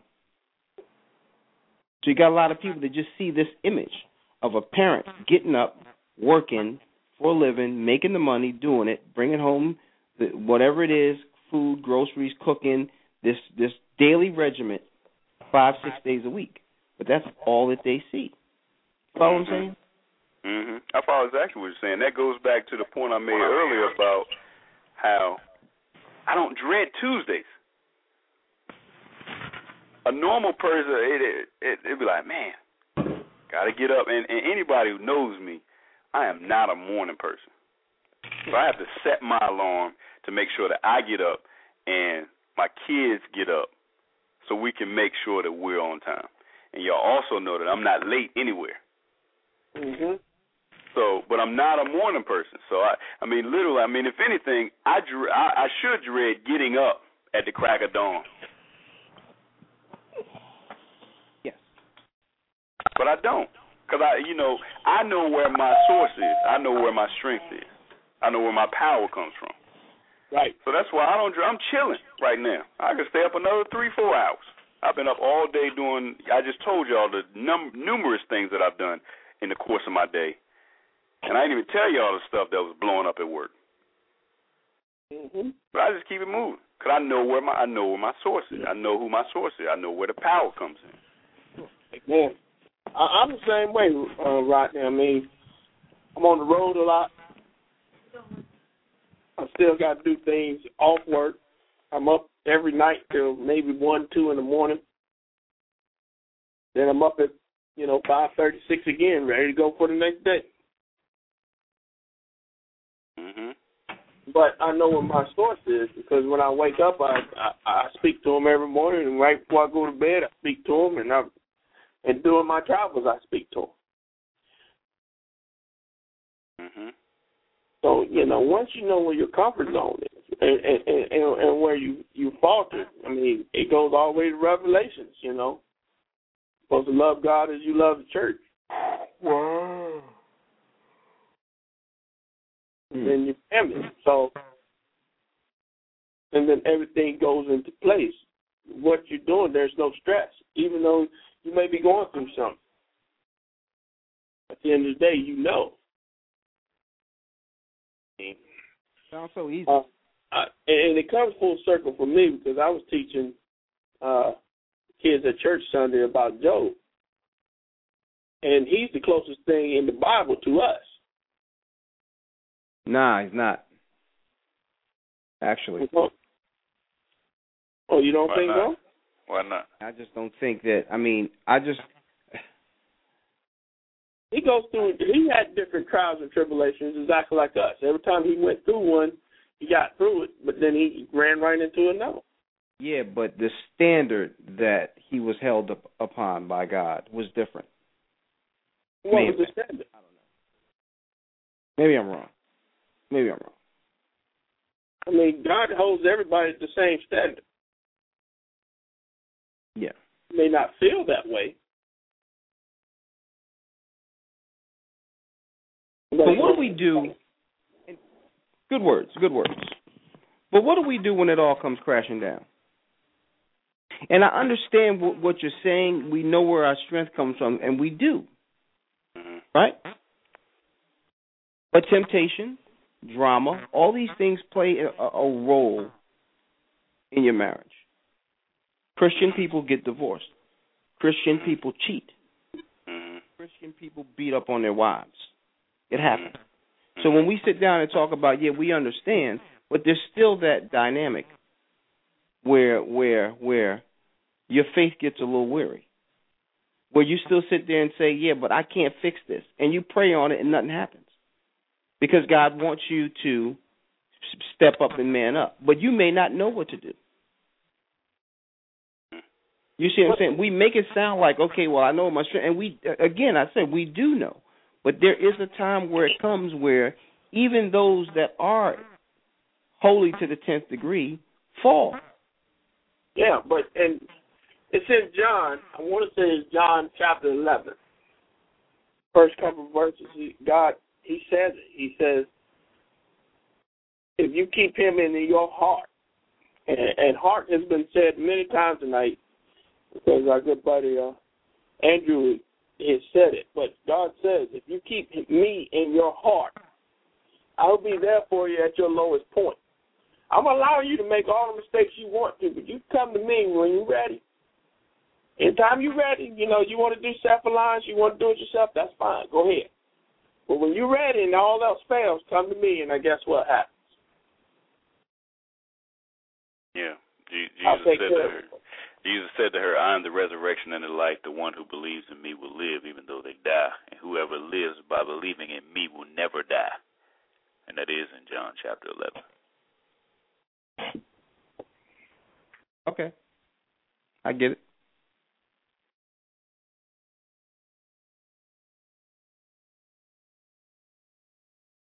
So it, it, it's there, man. I mean, he's gonna allow it. That's what that's what it's called a test testimony. He's going. If if everything was perfect, there would be no drugs in the world.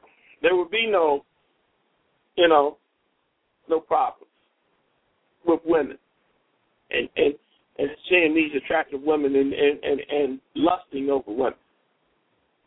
Yeah, but like what what did the pastor say on Sunday, Patrice? You know, Romans eight twenty eight. All things work together for mm-hmm. good to those who love God. Not some things, not the good things. He said all things. All things. So the temptations, that's just the perfect you know, striving for I think T Hawk said it once is that, you know, we, we strive for perfection but we we know we'll never make it because we're we're human, we're in the flesh. It's impossible. Exactly. But at the same time, we know that all of these things that happen to us, all our experiences, our, trials, our tribulations, the the good things, the bad things, the indifferent things, all of them work together for our benefit. Yeah. So so so we're talking about kryptonite and we're talking about marriage at the same same time. Right. Mhm. Mm-hmm. Um and I understand what you guys are saying. Believe me, I do. But there's another thing that we don't uh, re- that we really don't talk about. And when it comes to marriage, if you don't have a clue that your marriage is under attack, Mm. how did you how how do you go about correcting that? Ooh, good question. Wow. Good question. So so so so now we talk about we know our strengths, right? Mhm. Mhm. We know your strength, and we all may know our strength. But at the end of the day, if your wife is doing something to you and you can't fix it, she's making you feel a certain way and you can't fix it. You don't know how to diagnose it. You don't know what's going on. This is something that you've never seen before, but you don't like it and you can't fix it and she can't explain it to you. I know we've all been there. She can't explain to you what's wrong. But it's just something that just ain't right and you don't like it. So now somebody, something is attacking your wife, but you can't put your finger on it. What do you do? Wow. That's the question of the night. When you don't even know. Well, in all things, I mean, you you it's it's crazy to say. But both of you probably need to get on your knees and pray. Give it to God, whatever it is, and see if it comes to the light. Because whatever it is, it's sitting in darkness. It's sitting in our heart, and it needs to come out. And usually, the way we do it is through arguments. Um, there was a guy who had trouble at his home, and he and his wife had a a, a real big argument. And so he leaves the home, goes out partying, ends up having an affair that night. Sometimes the person he had an affair with works with his wife. Wow. Saw them at Walmart, sends an email to her displaying. He now has to carry this lie and tell her. Now she wants to leave. Mm. Now, his kryptonite was the drinking and the lust for another woman, thinking that that would ease his his anger. But he made his anger worse because he never found out what the real root cause of her anger was for the other situation. Now he's added this to it. Mhm. Mm. So kryptonite can affect you by never finding out what the real problem is, just like you said, in any situation. So what do you do? Well, the only thing you can do is pray to God and say, I'm sorry. And hope that you can rebuild that relationship from the bottom up. Sometimes Okay, so to- look, so look. Y'all brought up Job, right? Hmm? Since we here, we here, right? Yep. God had one condition. What was his condition? When Job was going through his attack, what was his condition? Do whatever you want to the man, you just can't kill him. Right. Mm. Mhm. Mhm. Right or wrong? Mhm. Yeah. Yeah. You're Whatever right. you want to do to the man, so he went through hell. Mhm. Wife went berserk. His friends went berserk. Everybody turned on. him. Okay. Now let's bring that now. Let's just say your wife is Job.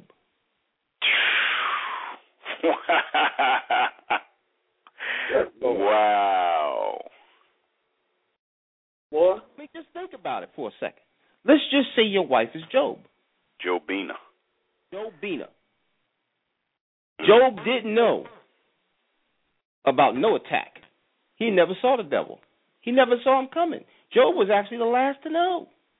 All he knew was to stand firm and stand on his faith. That's all he knew. But he didn't know why everything was falling apart. Did he? Right, right or wrong? He didn't know. No. Right? His wife couldn't help him because she didn't know. She called him a fool.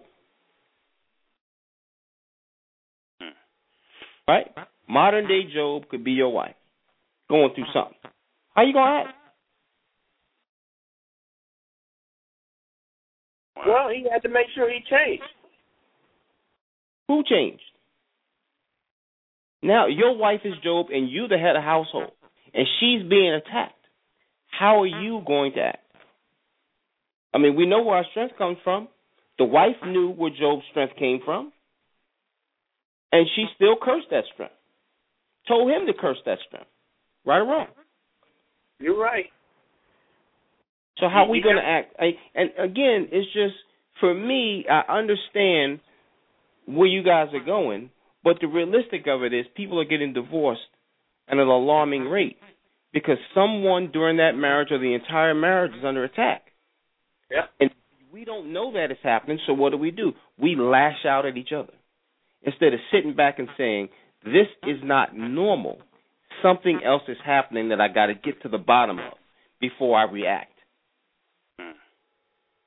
Andrew, you got any, you got anything to that? Um, you know, I think that that's exactly what what you know what I was thinking as he was talking about that.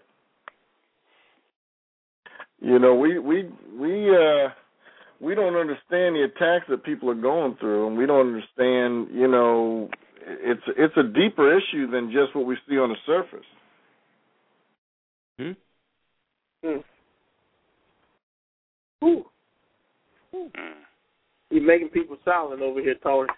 That was. It's, it's, it's just, it's just, you know, I mean, because because it's easy. We make it sound easy. You know what I'm saying? We put our strength in the Lord, and we make it sound easy that we know where the power comes from. But then when you talk about somebody like Job, you know what I'm saying, who was like, well, Job will never turn on me. You know what I'm saying? And the reason why I say that is because will God say that about us? Tony will never turn on me. Rodney will never turn on me. Patrice will never turn on me. Are we to that place? Because have we had that happen to us where we lost it all and we were broken, literally broken, to the point where, you know what I'm saying, we're praying, but there's no result. Mm. Mm. There's no immediate gratification. There's no answer. And we still, every day, is just more torment, more torment, more torment. Some people's marriage is every day is more torment. And there's an attack somewhere, but we don't know where it is. And And what of do average people do? They bail. Mm. they bail. I mean, and you can bring that into the financial when there's financial torment in the house. I don't know what the root cause is. You know, just like us. We're sitting at work, right?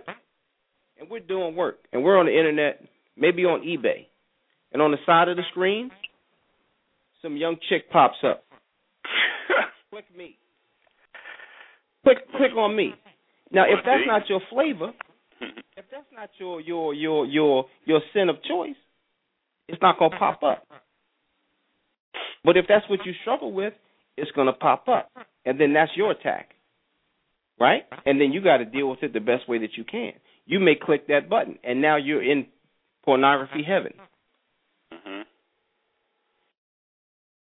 You see, and I just think that sometimes we need to be able to to to look at it and see that it's an attack, opposed to counteracting it with attacking our spouse.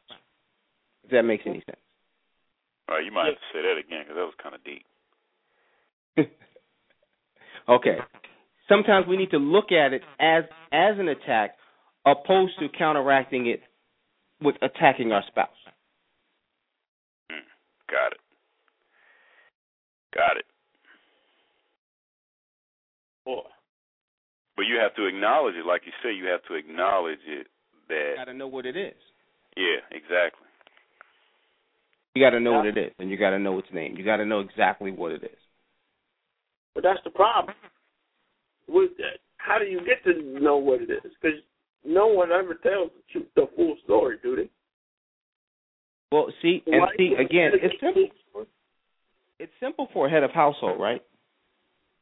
Because the head of household does what, Rodney? Don't matter. Hundred percent is on you. That's The right. house is falling apart. You got to fix it. Got to fix it. Got to fix it. Your wife is flipping out. You got to find a way to fix it.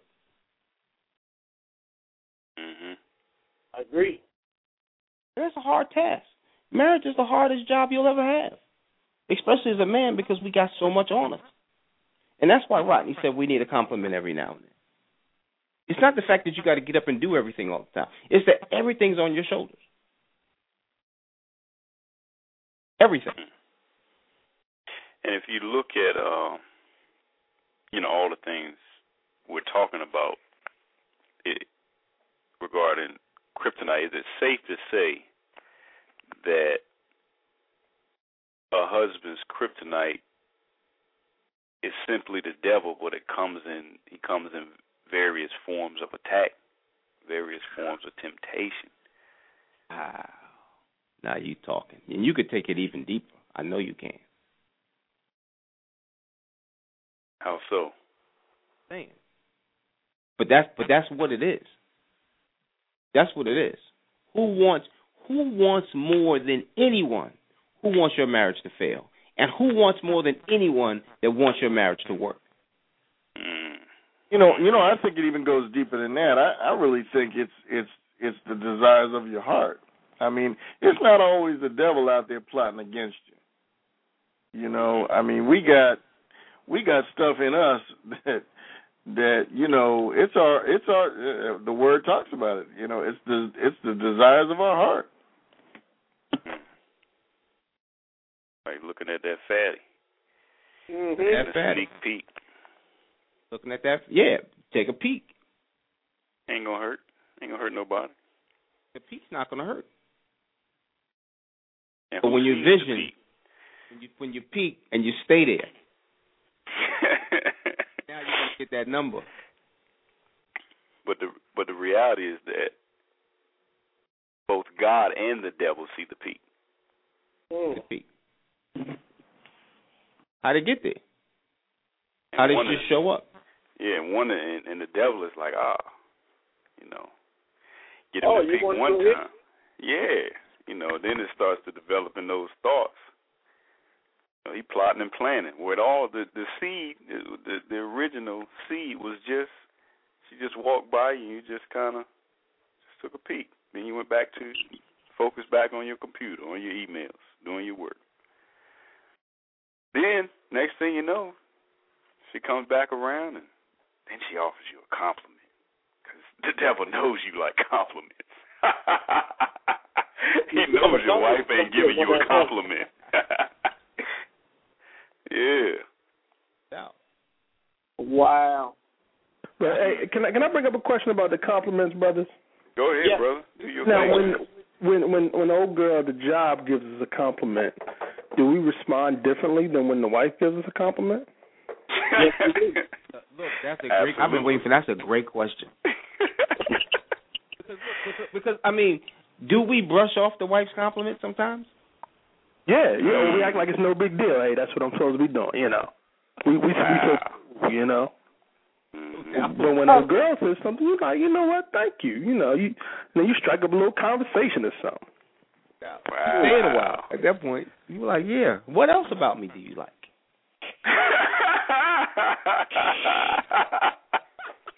wow.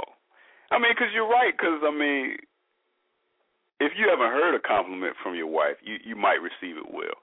However, sometimes you know, like the brother said, I mean, we just hey, I'm I'm just doing my thing. Like today, Tuesday, I just do my thing. Yeah. I don't run on compl. I don't I don't need compliments for Tuesday. It would help, but I don't need it. I'm not waking up like, man, you know, I hope she send me a text message or something, call me or you know, do something. I think you're doing a great job, Rodney. Thanks, I appreciate it, brother. yeah, but um, you know, it, sometimes it's shocking when it comes from the wife. Mm. A lot of times you may not know how to take it if you don't get it all the time. Right. Right. Or she may compliment you in a different way. Yeah, because she really don't have to say nothing. No. You know what I mean? Yeah, but still, still, we still gotta hear it. I mean, And we grew up all our lives, especially if you, you play sports, by somebody saying, "Good job, great, you did your best." You know, you, you grew up with that, and as a man, you just you don't get it as much because this is what you're expected to do. Mm. Especially as a head of household. Yeah. So you're not getting the pat on the back saying, "Good job, keep up the good work." Now, you might have got that during your honeymoon stage when you was um, swinging off the chandeliers and everything. But then you get years in his life, you're like, "Woo, you, that was great." You know, you, you might get that, and you might not. Just depending on how it goes down in your bedroom. I actually, speaking of compliments, I actually made a point. and I told you I just ate my dinner at a few minutes after nine this evening. But and it was a dish that my wife makes frequently.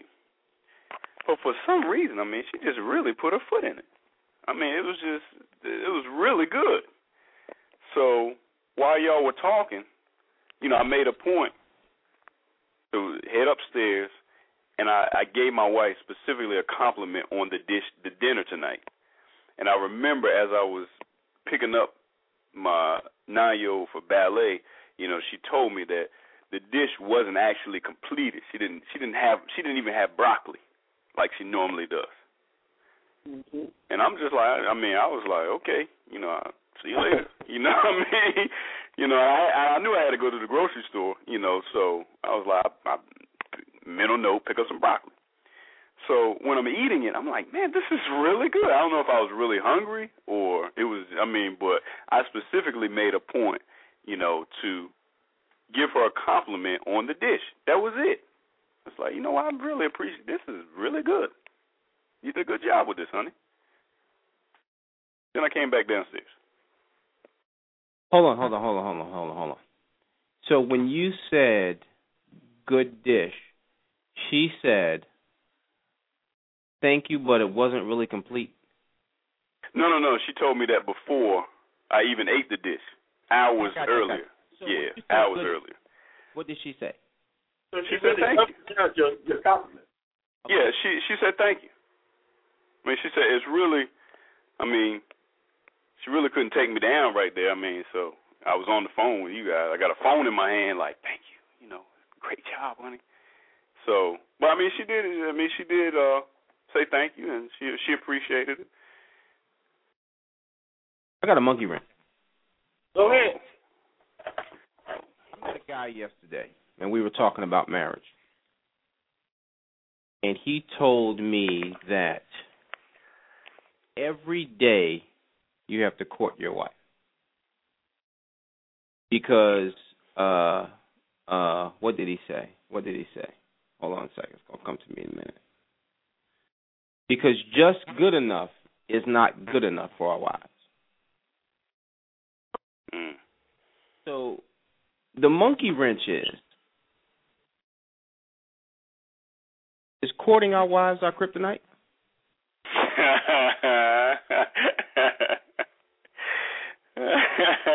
You're saying something there, brother. I'm just saying. I'm just saying. I mean, I, I, I, I mean, so, so, so, so, so now we get to the point where it's the everyday thing, Now, but everyday routine. But in the beginning, it was every day was courting. Every day we were trying to figure out well what we're gonna do exciting. How am Right. I going to surprise her? How am I going to make her smile? What am I going to do to make her day? Right. Right. Every day, that was our mission when we in the beginning. Every single day. Am I right or wrong? That's we right. woke You're up right. trying to figure out what can I do different today. What Yeah. can you do to spoil your wife? What can we do different today?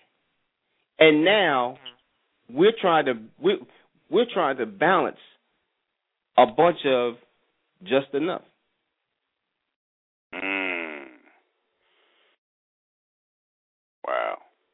I'm guilty of it. I'm guilty. Oh, I I'm don't know when the last time I bought some flowers. I'm guilty of it. You know what I mean? I don't know when the last time I gave a foot massage. Well, no, I do. I do. I take that back. But uh, you know, just certain certain things that we did in the courtship stage. The brother was trying to say that that needs to be every day. But I mean, like you said, I mean, it's It's hard to do, brother. like that's like like I, I ran down my day, and that's the last thing I'm thinking about is ordering some flowers or. And my my wife, you know, the thing is, I know my wife, and going to the grocery store, you know, before my meeting, after I drop my nine like doing stuff like that, that's what gets her go. Not flowers. So so basically what you're saying now, and you're making a lot of sense. What you're saying is the courtship in the beginning worked for a season. Hmm. That you're in season, and I don't know what season it is for you, but I know it ain't that same season. So No. now we're in a different Yeah. different things have the same effect because now they're different circumstances. Exactly. Now are kids in play when there weren't kids back then. Exactly. That's probably a different job promotion where it's more demanding, where it wasn't the same back then. Mm-hmm. Exactly. Now we need to bring ourselves into the year 2013 and courtship in today's with today's criteria. Right, because courtship don't necessarily mean dinner, movie, and flowers. It may mean going to the grocery store or grabbing up the. I don't normally drop the baby off in the morning. Gotcha. I, I don't even pick him up. You know, that's. I mean, they they they they're commuter buddy, buddies. They ride together in the morning and in the afternoon. So it's it's rare that I even go over there to the daycare provider. But I say, you know, he's he's whining. She wasn't all the way ready yet to go. You know, so I was like, you know, I'll scoop him up. I got a few minutes, and I re- I mean, I really barely I, I barely had a few minutes Okay. because, like I said, I had a lot. You know, going I have a lot going on. Uh, but you know, I made all the you know and made all the appointments and everything. So if you were giving advice to someone that um, is new in marriage, Yep. say newlywed, but maybe almost a year in, and um, and they were living off of the same fire that they had in the beginning, right? Mhm. And now they're moving to year whatever it is, year two, right? Mhm. Um, would you tell them to revisit the courtship conversation periodically? Like right now, for me, it would be it, it would be, be beneficial to sit my wife down and say, okay, realistically, the things that we did before we can't do now because our schedules don't work. You know, Right. all the all the obligations we have don't work. So, what Right. can I do for you that would be on the same lines of courtship? That's a great conversation. Because you don't know unless you I mean unless you unless you ask, unless you communicate. That that sounds like the love languages, right? Pretty Probably much. Have that discussion. Mhm. How do you want to be courted? Recorded Right. In, in the year 2013. Right, Right, because this this is a new year. I mean, maybe you, you gave the example of a newlywed, but I mean, reality, fellas, is that this is a new year for each one of our marriages. So we can't do, we really can't do some of the things we can do in 2012, but we really need to keep it fresh for 2013. A wife wife would appreciate us keeping it fresh. Like the like T.R. just said, sitting the woman down and say, you know what, our schedules is this. You know, we got this, these obligations, this or that. What can we do that will qualify as courtship in 2013? Crazy. Well, one thing I know is if you keep doing what you're doing, you're gonna keep getting what you get. right. Exactly. Exactly. FAB. Exactly. So Right. whatever you did in 2012, if you want better, you gotta do different. You're gonna have to do different. Mhm. Good words. So, so what if she says something that you don't really like to do, but that's that's that's what she's expecting from you, Well, brother, I mean, I don't like going to the grocery store. right? I mean, you know, I, and especially when, oh, you know, this lettuce ain't right, or you know, did you check these this produce? You know, occasionally, not all the time, but, and then I, I spend too much. You know, uh I go hungry. I go at the wrong times. I bring home junk food, that kind of stuff. So, but I mean, I don't like going to the grocery store, but I know that, like the brother said, with our schedules, with these three children it makes sense for me to go to the grocery store. Period. So I gotta suck it up and you know just do it. Not easy, but I mean it is what it is. Right. And and and and that is a great question, and you're actually right in my living room with that question. The reason why I say that is because you know there was a lot of things in the beginning that I overlooked. Um, you know, my personality, I'm a little headstrong. You know, and my wife tells me that she would make suggestions and I would shoot them down. Mm-hmm. Mm. You know, and and I wouldn't realize it.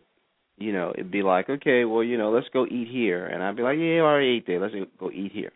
And I would say it in a way where I wasn't realizing that I was shooting it down. Or she may say, well, let's go to this part of the country or whatever, and I'd be, ah, yeah, but I want to go over here. You know what I mean? But you do it once, twice, three times to the point where they get into a a place where now the walls up, so they stop suggesting things. Yep. Whatever you want to do, honey. Wherever you want to go. Exactly, exactly. And then I'm sitting there like, well, where do you want to eat tonight? Ah, I don't. You know, I have no. yeah. Get in my house now. yeah, I've got yeah, yeah. She's sitting there like, nah. Wherever you want to go, I'll find something to eat on the menu. That's what I get now. I don't get, hey, let's go to Outback. You know what I mean? And I and I'm and I'm trying to get back to that place because I think I've closed that door. You know, I'm trying to get that door back open. So the answer to your question, the- if you may not want to do it, but you don't want to be where I'm at with the door closed, and now I got to suggest everything. Right. Mm.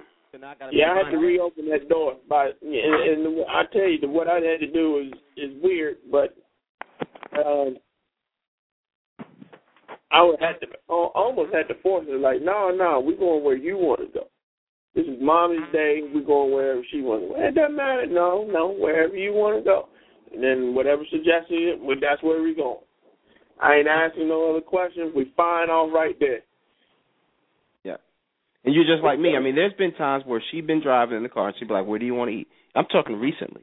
And I say, I'm not saying a word. I'm in this passenger seat. And wherever you stop this car is where we're going to eat. There it is. right. Stop this car is where we're going to eat. If, if you stop it right now in front of this neighbor's house, we're going to go knock on that door and go try to stop this car is where we going to eat. Because I'm not. And it, but but that's that's my life. That's where I'm at. I got to get her back comfortable making suggestions without being in fear of me rejecting it. That's right. Mhm. That's good words. Good words. You're 100% right, man. You got to do it. Well, look, it's 11:19. This is a great call. Yeah. This is a great call. I mean, it's very hard to balance out kryptonite.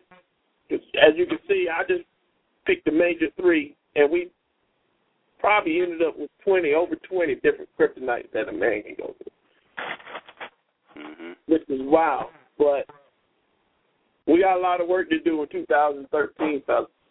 When we starting off the year, right off the top, what can we do to get rid of this kryptonite and be better husbands to our wives and not let let the outside influence affect any decision that's made by the head of household. That's what tonight's call was about. Get rid of the kryptonite. Figure out what your kryptonite is and get rid of it for 2013. I know what mine is. I have a couple of things that I have on my get out of my uh, get out of my uh, my my universe list. I hope you got yours. With that being said, we thank you for uh, listening to the greatest show on Tuesday night. That is the virtual talk show for married men. Again on Mondays, folks that's listening on the chat line and folks that came in late.